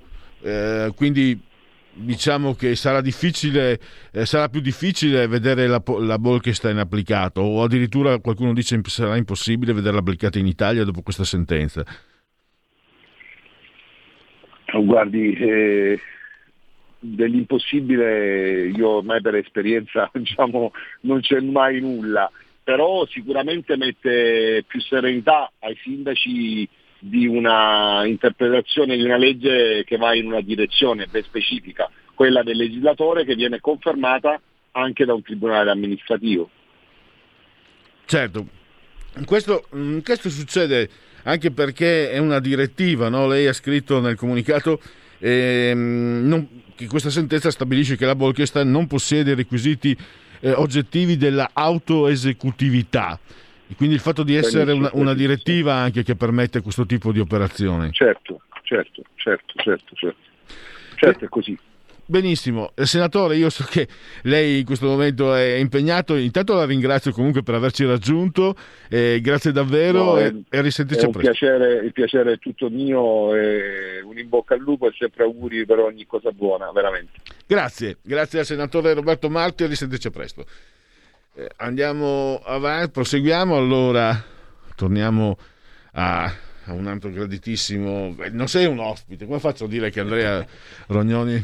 Ah, ecco, avete messo le immagini perché non riesco, a togliere la- non riesco a togliere l'immagine che ho messo in condivisione. Perché sono tornato questa settimana, sono- Ho visto, ho mi, hanno, mi hanno- mi hanno fatto uscire dalla dal mio antro dove stavo, non solo stavo meglio, ma stavo anche più sicuro, visto che Certo. ho- sono a, to- a torto. Però ho- non devi ho- lamentarti di essere age perché io sono più vecchio di te, quindi cioè, siamo fra i fondatori, eh, prima o poi ci siamo arrivati, ma tra i primi di sicuro della radio. Vabbè, no, tu sei molti anni Sì, prima. io ero sono arrivato arrivato- nel gennaio 2005, tu eri già una sì, colonna. 90 98, sì. Quindi, eh, beh, Era un'altra... Vabbè, insomma, comunque. No, è che io mi sento- Beh, tu eri sulla Padania, eri, stavi Ah. scrivendo sulla Padania, Sì, no? avevo, Quindi, avevo eh, cominciato allora- nell'ottobre del Certo, 97. eh, quindi. quindi. Ehm, sì, ma io ero un- una piccola, sì, ero, un collaboratore di, di- Va di bene, provincia, tu insomma avevi già la tua trasmissione storica. Abbi- diciamo che abbiamo visto tutta l'evoluzione. Sì, ecco. No, sull'età che io mi sento anche mi sento vecchio dentro e sinceramente devo dire che il mio corpo negli ultimi anni è invecchiato in maniera paurosa, pieno di, di- segni. Stendiamo un pietoso velo. L'altro, pensa, ieri stavo per diventare grillino. Ho speso, ho speso una cifra per queste cavigliere, perché non solo problemi ai piedi che sono stati fratturati, poi un problema al ginocchio, ma adesso ho anche un problema alla caviglia e faccio fatica a appoggiare il piede. Prendo 60 euro di cavigliera e la voglio provare. Vado in gelateria qua vicino ad Afori, a piedi, per provarla e non funziona, sono anche incazzato. Vado in gelateria, mezzo chilo di gelato, buono è perché 12 euro. Eh sì, oramai è così. È normale. normale. Esco, io pensavo, non c'è, ero già, quando esco, anzi, sono tornato a casa e non c'era lo scontrino neanche. Sì, sì. Giuro che sono diventato grillino per 5 minuti. Gli avrei chiuso la gelateria. Cazzo, sono incazzato nero. La cavigliera, 12 euro, mezzo chilo di, mezzo chilo di gelato, 12 euro. Cos'è? Di avanti. E non mi metti neanche lo scontrino, ti chiudo. Poi, così. poi sono rinsavito. Capita, dai. e il capita. pensiero leghista è sempre, Pensiero stato, leghista. è sempre stato savio e rinsavito, Io- si è sviluppato soprattutto. Si è sembra. sviluppato molto. Io ho voluto, come testimone, diciamo, che fin dall'inizio, insomma, dagli anni Ottanta c'ero anch'io, ho visto un po' l'evoluzione e esiste sempre uno zoccolo duro che rimane quello. Però eh, certamente siamo cambiati tanto a partire da, da quelli che hanno pensato, perché anche se a, qual- a qualcuno dei nostri avversari non pare vero, ma c'è stato un pensiero prima dell'azione. Allora ci sono eh, in copertina quattro eh, maestri storici perché sono morti e defunti da un pezzo, naturalmente. Schmidt, Miglio, Salvemini e addirittura Heidegger. Ah. Dico addirittura perché vogliamo alto, però alcuni spunti ci sono di sicuro. E Sai poi che su Heidegger mi qualcuno ha qualcosa da dire. No, lo so, però... Però eh, io ho letto recentemente un importante, il nome non me lo ricordo, comunque un, eh, una penna comun- di sinistra, eh, e di quelle anche abbastanza antifasciste se vogliamo, dire peccato, cioè eh, cosa dobbiamo fare per il fatto che Heidegger è stato, ha portato, è stato, è andato verso il nazismo, dobbiamo dire... Quanti l'hanno fatto in quel momento, o Ma- fascismo, ma mi è nazismo? piaciuto, Sì, mi ha- sì. mi ha- io tra l'altro il pensiero di Heidegger lo conosco pochissimo perché sono No, è molto interessante. Eh, sulla filosofia dell'Ottocento Sì. la conosco molto poco. Inizio Novecento. Oh, sì, 8-900. Eh, però mi è piaciuto che costui abbia detto, questa persona di sinistra abbia detto, dovremmo forse dire che Heidegger non è il eh, filosofo, lui ha detto, è Certo, più brillante di tutto il Novecento. Eh, Vattimo, col pensiero debole, ha utilizzato Heidegger Cioè uno, Heidegger è un po' come Nietzsche, che si presta a diverse interpretazioni. E quindi c'è, per esempio, l'idea dell'esserci al posto dell'essere è leghista, perché è quel luogo lì, essere in quel luogo lì, è il livello ontologico primo, prima dell'essere in se stesso. Ma a parte questi, poi ci sono un eto. No, adesso ti interrompo. No, dovete sapere che ogni volta, fin da quando sono arrivato, Andrea è sempre stato molto generoso complimentoso nei miei confronti, addirittura si con- congratula con la mia cultura. Ma io quando lo sento parlare mi sento veramente in, Ma in no, terza media. ma assolutamente Eh, no. Perché eh, eh, ecco, questo ma dopo ci porta lontano il fatto che, ecco, una- un rimprovero, che ho sempre un rimprovero. Sì, un'osservazione che ho sempre fatto anche da leghista, eccetera. Io dalle mie parti io avevo- se- seguivo anche un'associazione culturale, eh, Cattaneo, eccetera. Certo.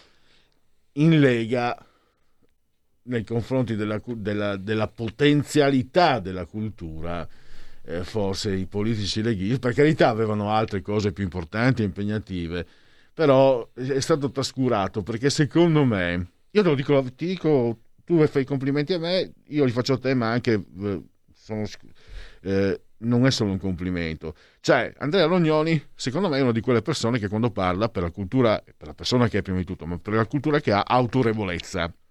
Allora, diciamocelo pure, Andrea, non hai fatto scuola, non- pur essendo tu una persona mm, mm, che, da- Eh. che trasmette moltissimo, ma cioè, non tu, non è stato costruito, perché uno, uno Certo. scuola- uno la scuola non se la può fare da sola, da solo. Cioè, a me dispiace che dopo quindi 16 anni che conosco Andrea, di non vedere pullulare di Andrea Rognoni la Lega, RPL, eccetera. Ma diciamo che qualcuno, senza far nomi, si è affacciato, qualcuno di Metra Pensé, anche a tuttora viventi, si è affacciato e si è tirato indietro. Un po' per arroganza sua, Eh. un po' perché mh, effettivamente non sempre c'è stato quello spirito di accoglienza e di valorizzazione. Ecco, però questo vale per molti altri movimenti, non solo per, per il leghismo. Eppure Sì, il però leghismo... è, è questo il punto. Certo, certo. Il tuo libro, anche senza averlo letto, eh, me l'hai portato adesso, so- Certo. lo dimostra. C'era un pensiero, c'è un pensiero. Assolutamente, forte. assolutamente si sì. può fare riferimento. Ma ci sono i, i pensatori che ho detto prima, soprattutto Miglio, che eh, ha scritto dei libri che sono eh, ineludibili. Poi c'è Gilberto Neto, che sicuramente è morto prematuramente, ma ha lasciato un'eredità notevolissima. Ci sono un sacco di mh, pensatori, di pensieri. Adesso qui eh, farei sgarbo a qualcuno qualcosa. Tutti conoscono Stefano Bruno Galli e il fatto che non sia solo un politico, ma sicuramente anche un uomo di pensiero. Ma eh, i, nomi, fare classifiche nomi è brutto. Sono tantissime persone che hanno comunque scritto, pensato, proposto dei messaggi che vanno sulla linea di una progettazione di- a sfondo filosofico. E quindi questo va ricordato per- non solo per i nostri avversari, ma perché noi dobbiamo fare tesoro di tutto questo. Forse non ci accorgiamo fino in fondo, dobbiamo far, far tesoro quando poi pensiamo di progettare qualcosa di concreto. No? Siccome la polemica, sentivo ieri, nella giornata di ieri in radio molti interviewano, è quello di ma proponiamo delle cose magari che ha- vadano più in profondità, ma che abbiano una, una loro coerenza. No? Questo è avvenuto in parte, però non sempre avviene, forse proprio per mancanza di consapevolezza o per modestia eccessiva, perché è, un- è una forma di modestia di- o di falsa modestia, quella di non sapere che. E quindi lì io spiego che tantissimi riferimenti sulla destra la Nouvelle Droite, che è molto importante, Alain de Benoit e, e- e tutta la scuola che ha fatto lui eh, in Francia, ma in tutta l'Europa è molto importante. Ma anche la sinistra. Ehm, io so che tu hai un- un'idea onorevolissima di una certa sinistra che purtroppo in questo momento è in tono minore, che però in qualche modo ha portato la sua voce, perché c'era, vedi, io li ho vissuti quei tempi, anche tu eri forse per, per il più piccolo, ma c'era quella vena popolar marxista nella Lega, nella prima Lega, che era molto forte. Cioè l'idea Beh, comunque... diciamo, eh, ecco, sì, cosa c'era? L'idea rivoluzionaria. C'era l'idea di riuscire ad accedere, eh, pensa, pensa a Salvadori, pensa al primo Bossi, eh, a, eh, a Leoni, a Leoni, ecco. Poi si possono giudicare le loro scelte politiche, un altro discorso, ma come pensiero c'era l'idea di riuscire a sovvertire un ordine, che era un ordine borghese, fondamentalmente di tipo borghese. Poi c'è stato un apporto di destra e un apporto di sinistra. Le- I due rami sono confluiti in un fiume che però ha prodotto, e, e la parte centrale è dedicata a questa il pensiero sulla giustizia, il pensiero sul recupero del territorio in chiave di articolazione gerarchica. Insomma, sono tanti gli spunti.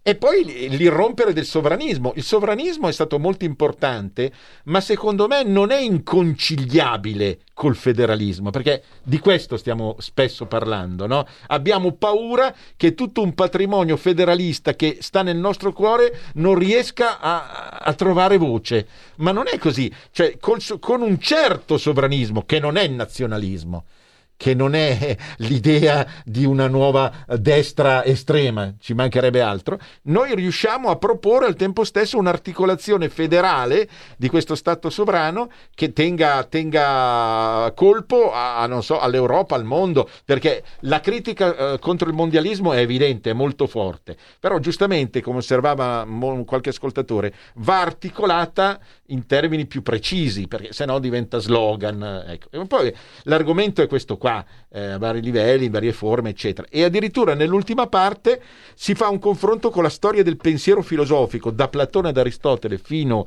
ad arrivare agli ultimi, su come il leghismo si situi rispetto a certe questioni molto dibattute nella storia della filosofia. Non so, dal problema dell'essere divenire, Parmenide, per arrivare fino alla questione morale del 600, no? che era tipica del 600. Sono tanti gli spunti. Assolutamente. E... Vabbè, Andrea, io ti devo salutare, certo. vado a concludere.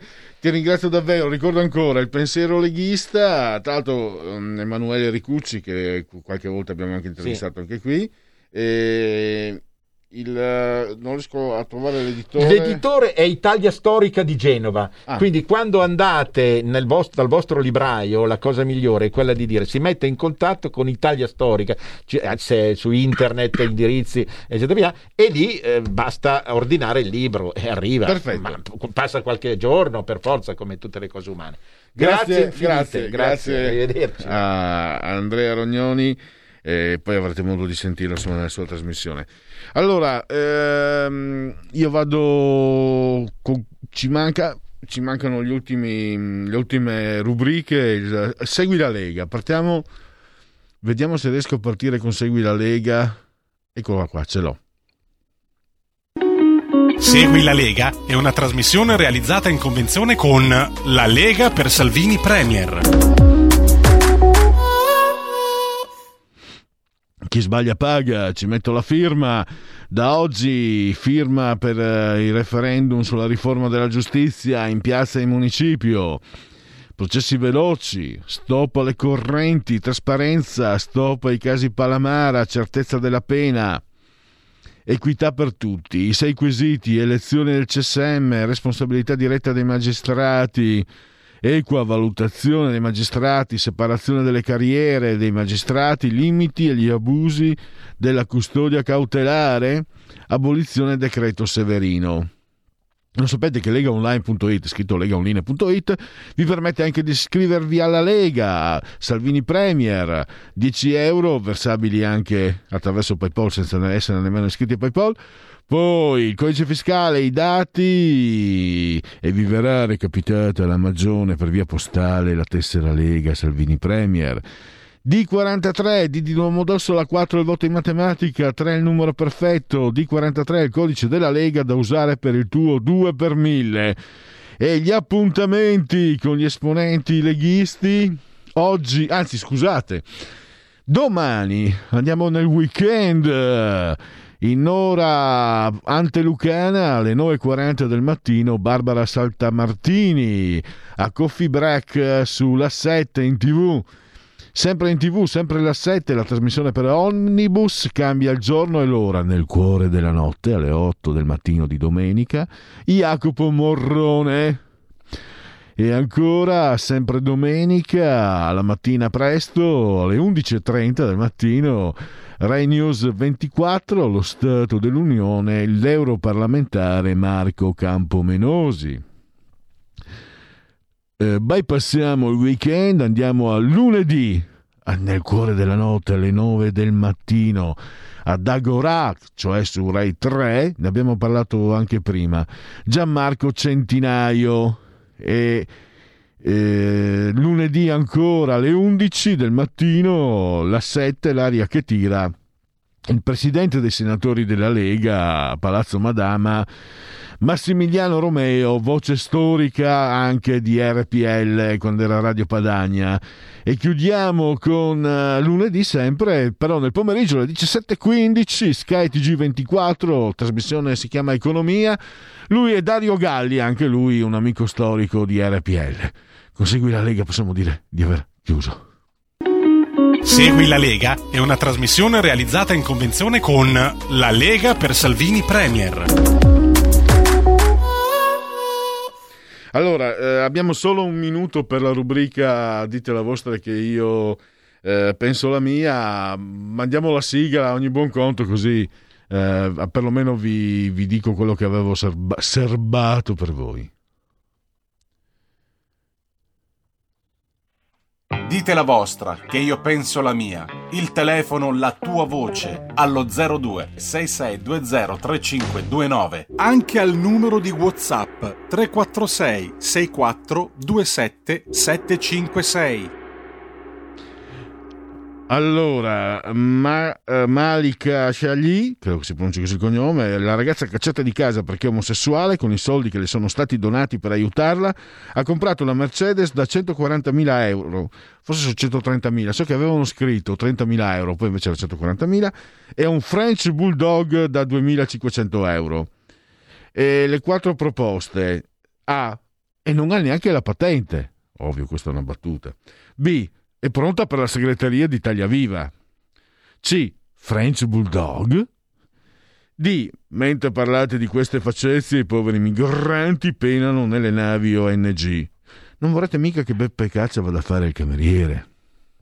Allora, direi che è già finita questa rubrica, passiamo subito qui in Parlamento, il sottosegretario Claudio Durigon e poi dopo le 17 parola di scrittore. Qui Parlamento.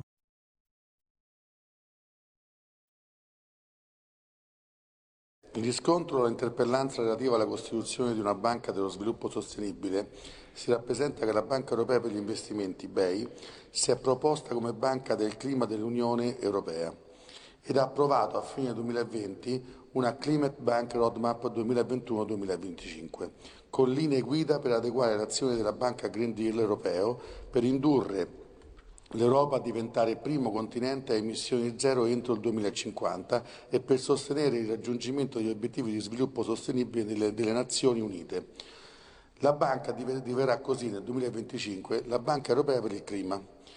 Il processo è graduale, è stato avviato nel 2015 e consiste in un piano strategico che definisce i finanziamenti e l'assistenza tecnica del gruppo BEI, fornirà a sostegno delle azioni climatiche e della sostenibilità ambientale. A fine 2020 BEI ha completato l'allineamento delle proprie attività di finanziamento agli obiettivi dell'accordo di Parigi. In altre parole la BEI manterrà la propria attività di prestiti e investimenti nei paesi dell'Unione Europea e al di fuori dell'Unione e questi contribuiranno in modo crescente al Green Deal europeo e al raggiungimento degli impegni di Parigi 2015.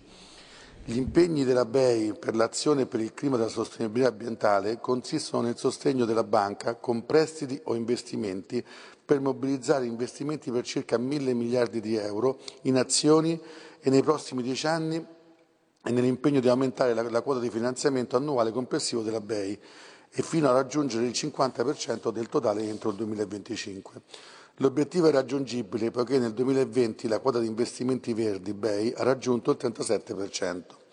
Allo stato attuale, pertanto, non è prevista la creazione di un'entità separata dalla BEI per le attività legate alla sostenibilità ambientale. Tra le proposte del gruppo dei saggi, nel rapporto del 2019, si era anche ipotizzato di costruire una nuova entità o banca europea che si occupasse di sviluppo.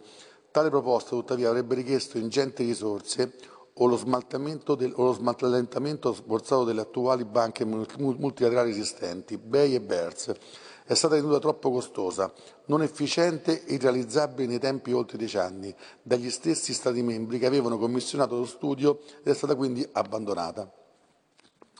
Si riportano anche alcune considerazioni relative all'attività della BEI al di fuori dell'Unione Europea. Fino al 2020 e per 30 anni la BEI, con il sostegno delle garanzie del bilancio comunitario, ha svolto un'attività di prestito anche in aree al di fuori dell'Unione Europea.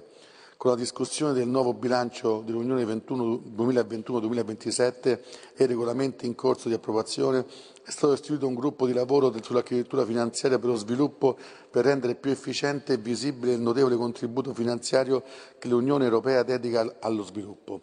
Gli studi e il Consiglio europeo dei ministri dello sviluppo hanno concluso che le due principali banche con azionariato europeo, BEI 100%, Banca europea per la ricostruzione e lo sviluppo, BERS 53%, debbono coordinarsi tra loro rispettare le indicazioni di politica dello sviluppo di fronte, di fonte europea.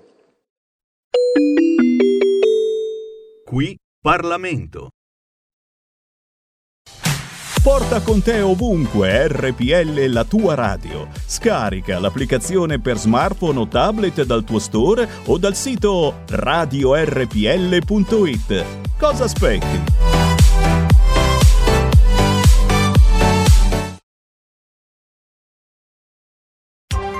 Coming Soon Radio, quotidiano di informazione cinematografica. Lo sfogo annuale si concluderà in 3, 2, 1. Le regole sono cambiate. Lo sfogo è finito, vi prego! Non sentono le sirene. Non ci sono più regole. Questo è il vero sfogo, lo sfogo eterno. La notte del giudizio, per sempre. Da giovedì 8 luglio, solo al cinema. Black Widow, Prima di diventare un Avenger avevo una famiglia. a luglio. Come mai sei tornata? Abbiamo dei conti in sospeso. L'attesa Combatteremo con te. è finita. Metti la cintura. Avresti dovuto portare gli Avengers. Black Widow, Ho vissuto molte vite, ma non voglio più fuggire dal passato. dal 7 luglio, al cinema. I Cruz sono tornati. Noi siamo la prima famiglia al mondo. Dovranno affrontare una grande sfida Ora cerchiamo un posto ideale da chiamare casa. e una nuova minaccia. Oh, poveri noi. Un'altra famiglia come vicini di casa. L'unico modo per sopravvivere è se il branco fa branco. I Cruz 2, una nuova era, da mercoledì 14 luglio solo al cinema. Stai ascoltando RPL. la tua voce libera, senza filtri né censura. La tua radio.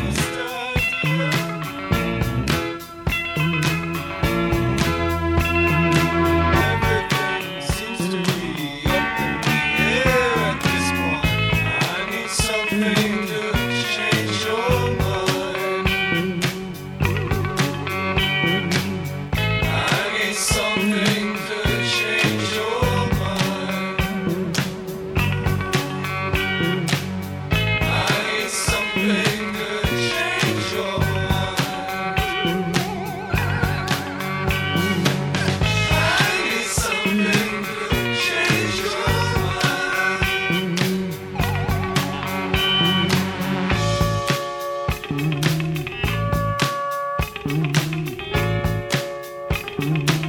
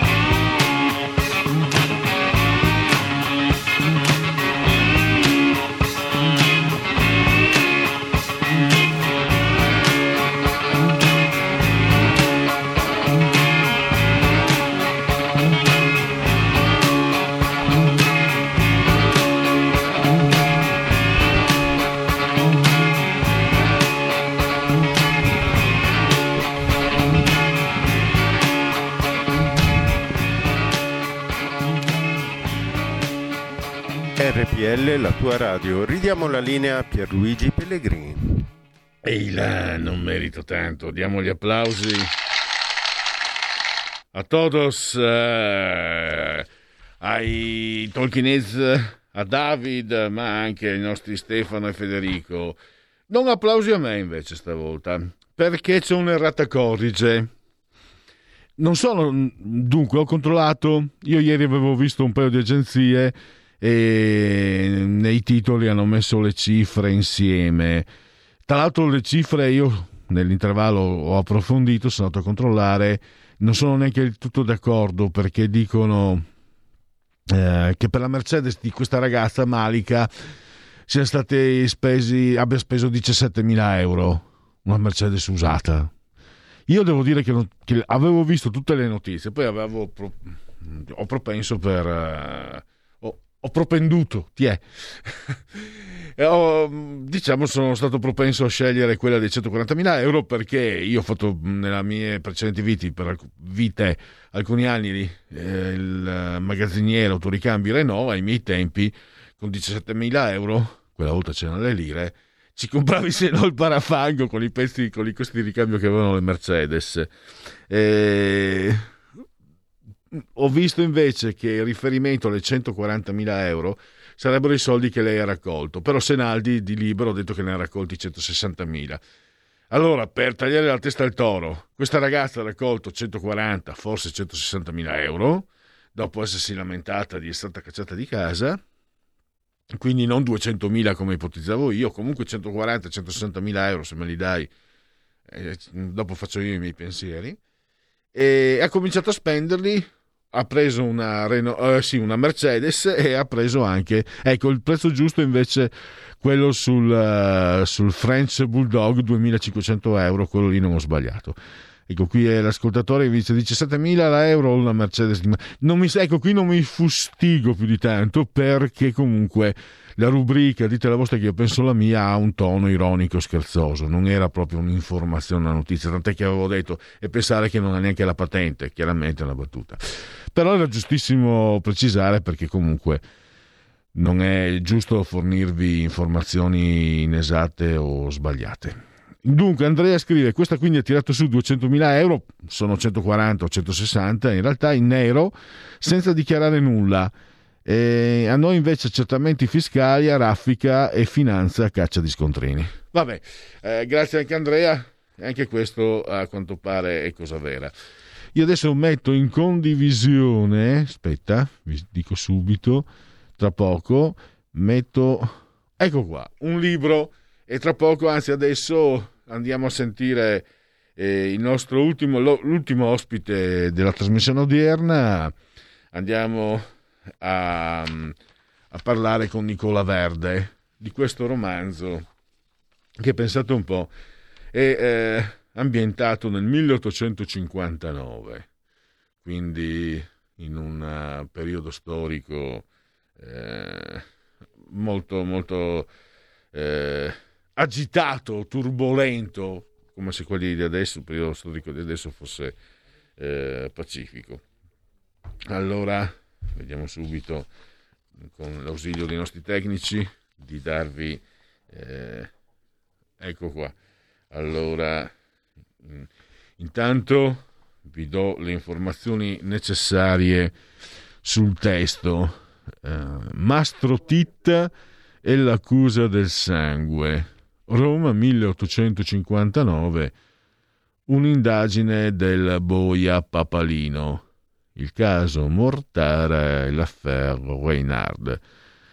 La collana Superboss Noir, eh, Fratelli Frilli, editori. Sono 304 pagine, il prezzo è 14,90 euro lo trovate anche online naturalmente e in tutte le eh, librerie. Allora, Mastro Titta e l'accusa del sangue. Già il titolo incuriosisce secondo me. Abbiamo l'autore in linea, Nicola Verde, che saluto e ringrazio. Benvenuto Verde, grazie per essere qui con noi. Grazie a voi per l'invito, grazie eh, chi vorrà poi ascoltare, avere la pazienza magari di ascoltarci. Grazie, grazie a tutti. Eh, io invece dico che mh, già partendo dal, dal, dal titolo mh, le persone si incuriosiscono. Poi l'ambientazione 1859, una Roma che sembra quasi di, di percepire la, la Parigi eh, di, di, profumo, di Suskind. Che, no?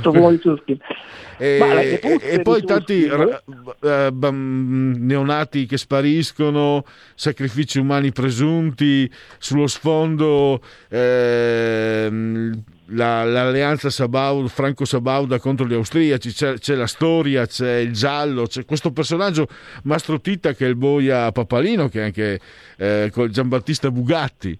Insomma, ci sono molti elementi per incuriosire il lettore. E d'altronde lei, Verde, anche, insomma, ha vinto numerosi, numerosi premi ed è un autore affermato.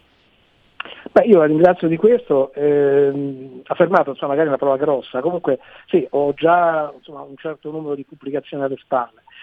Per quanto riguarda questa in particolare, eh, sì, eh, l'accusa del sangue penso che incuriosisca molto. Io non so adesso chi eh, è a conoscenza di questa, questa bruttissima accusa eh, che veniva fatta agli ebrei. Praticamente si diceva che sotto Pasqua usassero il sangue dei, di bambini cristiani per impastarci il pane azimo.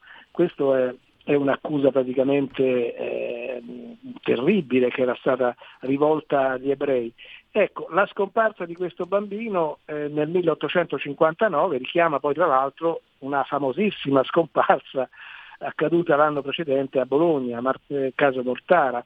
È un caso all'epoca fece molto rumore, un'eco che si è protratta poi nel tempo, tant'è vero che ancora oggi se ne parla e oggi eh, Spielberg in questi, in questi anni mh, aveva progettato un film, non si sa bene se poi lo porterà a termine o meno, nel frattempo si è fatto avanti il nostro Marco Bellocchio e a quanto pare il film si farà eh, su, famo- su, questo famosissimo caso, caso Mortara. Ecco, io ho un po' preso spunto da quello, eh, da quel caso, ma ce ne fu un altro a Roma proprio nel 1858 dove scomparve una coppia, sembrava, si diceva, una coppia di bambini, in realtà era un, solo un bambino, e la mamma, un po' incitata da questo barbiere chiromante, accusò gli ebrei di averlo appunto rapito perché stavamo appunto sotto Pasqua, per questa terribile calunnia no? antisemita e ehm, fu messa a soqquadro la, la, la, il, il, ghetto praticamente, la, sinagoga, poi per fortuna insomma, questo, questo, bambino saltò fuori sano e salvo e la cosa rientrò. Però ecco, ho preso spunto anche da questa storia. E poi ecco la storia, quella con la S maiuscola, quella a cui faceva riferimento lei, cioè il 1859 è un periodo abbastanza particolare, stiamo siamo ormai al, al, al, alle soglie della seconda guerra d'indipendenza e c'è quel momento in cui la Francia e il Piemonte si stanno alleando contro l'Austria, ma c'è eh, dire, la questione cattolica, cioè sia l'Austria che la Francia sono due potenze cattoliche, quindi i cattolici magari mal avrebbero digerito un, una, una, una, un'alleanza di questo tipo contro un'altra contro un'altra potenza cattolica. Quindi ecco, il rapimento o la scomparsa diciamo, di questo bambino poteva essere addebitata addirittura alla longa manus di una delle due potenze, almeno da quella era uno dei sospetti che veniva. Eh, Massotitta, come diceva, è il boia papalino. In questo caso viene tirato per i capelli all'interno di questa vicenda perché eh, un suo amico, un ispettore di polizia, praticamente aveva avuto una lunga così, eh, convivenza con questa, eh, con questa balia, quella che appunto scompare con il bambino, e, e, questo ispettore si rivolge a Mastro Titta perché è ben addentro alle, alle, questioni vaticane, chiaramente, perché appunto lo aiuti a scoprire in realtà la verità. Ci riusciranno i nostri eroi? Non lo so, bisognerebbe leggere il romanzo per capire fino in fondo fino in fondo. Poi a chi, a chi, di chi sarà la colpa e chi avrà praticamente effettivamente eh, dire, avrà delle responsabilità in questa scomparsa.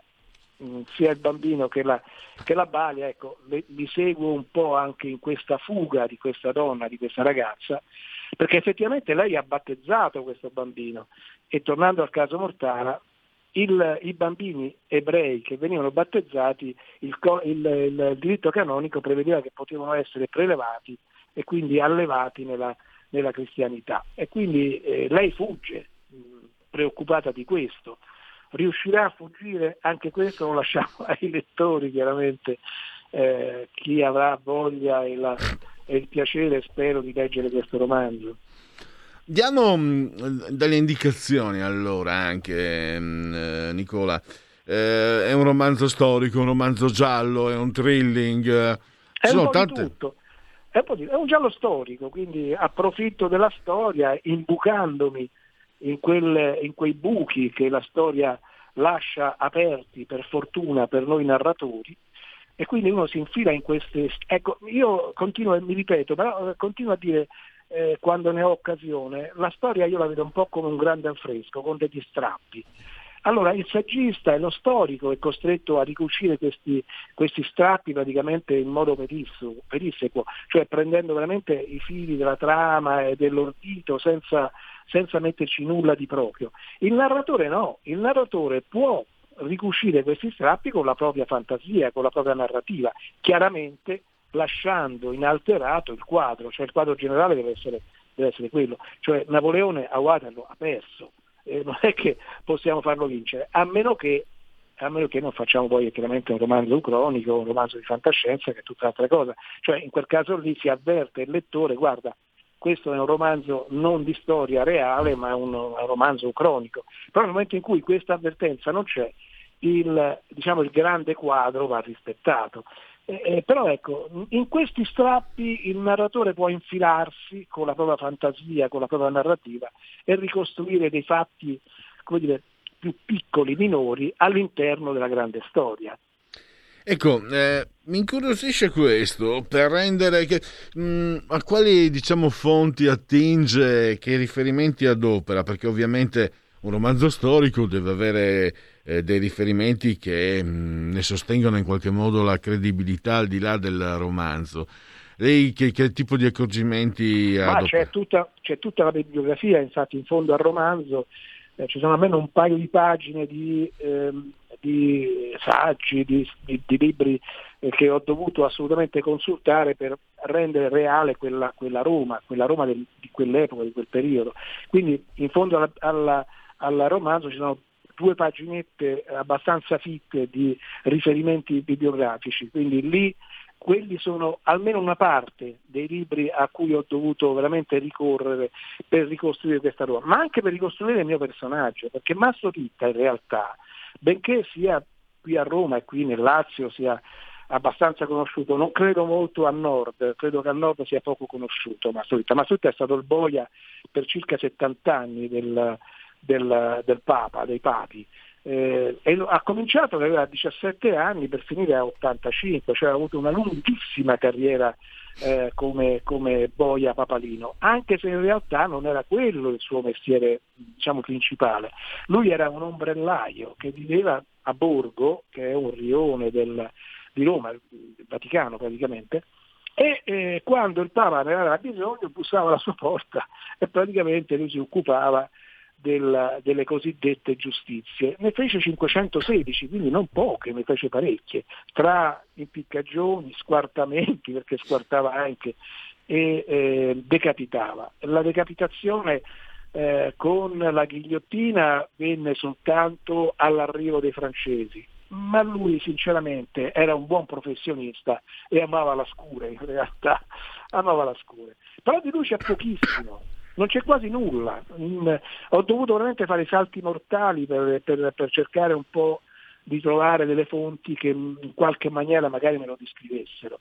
E l'unica fonte attendibile è questo Ademollo, che era uno scrittore, era un, un giornalista del, della fine dell'Ottocento che eh, mise, portò, mandò alle stampe l'unico- l'unica cosa che Mastro Titta ha lasciato di, di suo pugno, cioè il taccuino dove segnava scrupolosamente tutte le sue giustizie, dove c'era il nome del condannato, il, il luogo dove veniva condannato, il tipo di giustizia, ehm, e quindi ah, l'ho, l'ho detta alle stampe. Ehm, questo Ademollo l'ho detta alle stampe e eh, approfittò, dette anche una descrizione abbastanza sommaria di questo personaggio.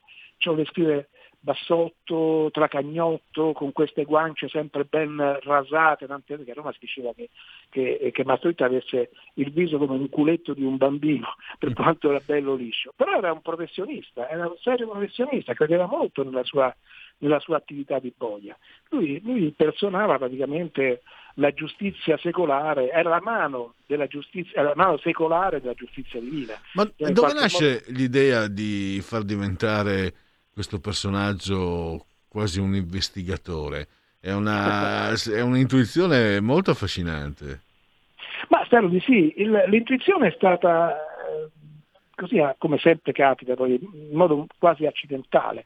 Cioè, molti anni fa, una decina di anni fa, con appunto gli amici scrittori qui di Roma, stavamo cercando di eh, mettere su un'antologia dove eh, in una casa a Roma tenete presente che a Roma praticamente è una delle poche città al mondo dove case, ci sono delle case abitate veramente da oltre 2000 anni, le insule, le insule romane. Quindi in 2000 anni, in, quella, in una casa come, di, di, quel tipo, quanti omicidi potrebbero essere accaduti? Quindi immaginammo questa, questa, questa cosa e ognuno di noi doveva occuparsi di un periodo storico.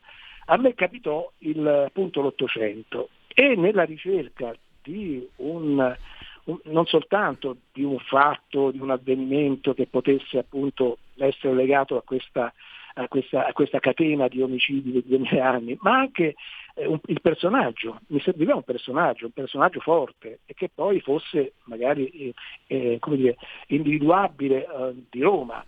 E sono incappato nelle memorie di Mastro Titta. In realtà le memorie di Mastro Titta non sono state scritte da lui, perché lui non ha scritto nulla, in realtà sono delle memorie eh, apocrife in realtà, scritte da questo Ernesto Mezzabotta, il nome sembrerebbe ridicolo ma è reale, eh, Ernesto Mezzabotta che non ha fatto altro che riprendere da questo taccuino e inventarsi le sue storielle. E io ho fatto, ho fatto la stessa cosa, ho praticamente preso queste memorie di Ernesto Mezzabotta, queste memorie, queste memorie apocrife di, di Mazzochitta e le ho proseguite perché in realtà eh, è proprio così che comincia il mio romanzo. Comincia nel 1869, pochi mesi prima che il mio boia eh, tiri le cuoia, perché è morto praticamente a 90 anni, e, eh, e viene intervistato da questo Ernesto Mezzabotta, il quale Ernesto Mezzabotta mh, gli chiede appunto raccontami le storie, raccontami le storie che sono veramente affascinanti. In realtà è vero queste memorie di Mastro Titta eh, uscirono sulla fine dell'Ottocento in opuscoletti settimanali e ebbero anche veramente un, un grande successo. E io non ho fatto altro che approfittare di questo e proseguire queste pseudo memorie in realtà.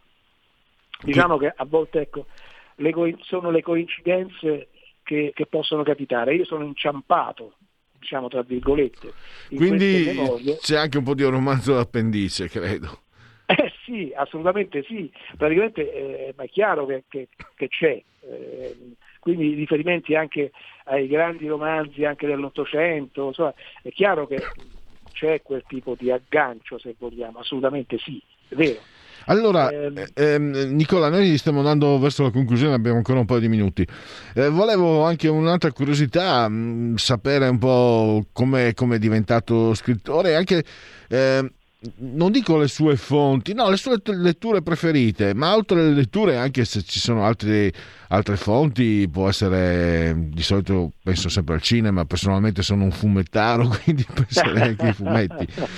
Ecco, quali sono anche i suoi generi eh, letterari preferiti di ma riferimento? Io, io in realtà sono partito da tutt'altro genere, sono partito dalla fantascienza, dal fantastico, e questo anche grazie... Eh, a Gianfranco De Turris, non so se, se lo conosci, eh, Gianfranco De Turris che fu il mio primo mentore in realtà e parliamo di tantissimi anni fa purtroppo perché ho molte primavere sulle spalle ma anche molte estati, molti autunni e molti inverni sulle spalle e ehm, E ho cominciato praticamente con, semplicemente con, perché credo che chi è un forte lettore poi automaticamente diventa, come dire, non dico uno scrittore, ma la via della scrittura la, la tenta.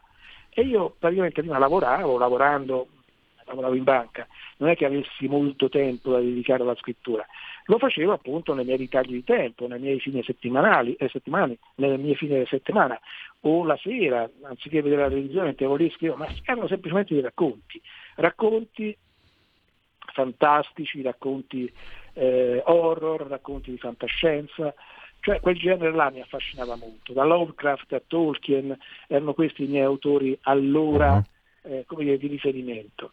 E eh, a un certo punto mia moglie ha detto basta, io non ti leggo, perché chiaramente la moglie è sempre dire, la prima let- è unica lettrice almeno all'epoca. E eh, lei dice io non ti leggo più i racconti se non mi scrivi un giallo, lei ama i gialli. E ho detto eh, eh, tentiamo la via del giallo. E cominciai con questo uh, racconto, eh, Sa morte se cada, mh, mm, che praticamente ebbe anche un bel riscontro, un ottimo riscontro in, in, in qualche in premi, abbastanza importanti. E, e ho, so, ho, immaginato che quella potesse essere anche un'alternativa interessante. Qualcuno mi aveva suggerito, tra l'altro, di ampliare questo racconto magari in un romanzo, l'ho fatto, lo feci e l'ho detto in lettura a Luigi Bernardi.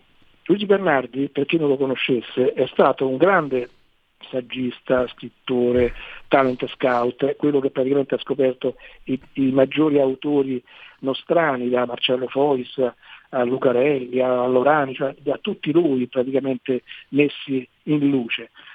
E lui trovò ottimo il mio romanzo e da lì è partita un po' l'avventura. L'avventura intendo nel giallo noir, ambientati in Sardegna, tra l'altro, tra l'altro proprio oggi, 2 eh, luglio, è eh, in edicola.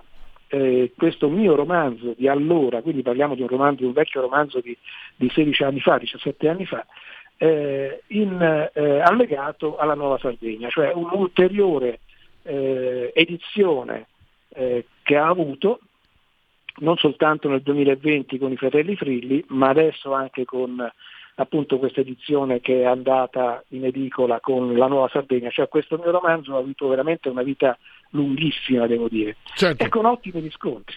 Ecco, purtroppo sono costretto a chiudere, abbiamo esaurito il tempo. Allora, Nicola Verde, il libro è Mastro Titta e l'accusa del sangue, Fratelli, Fratelli Firrilli Editori, 304 pagine, 14,9 euro, lo trovate anche online.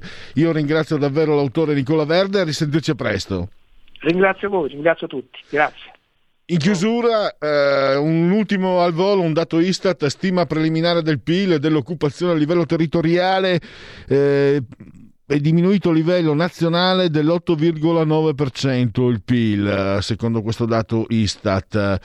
E adesso lasciamo la parola a Matteo Furian e al calcio, naturalmente.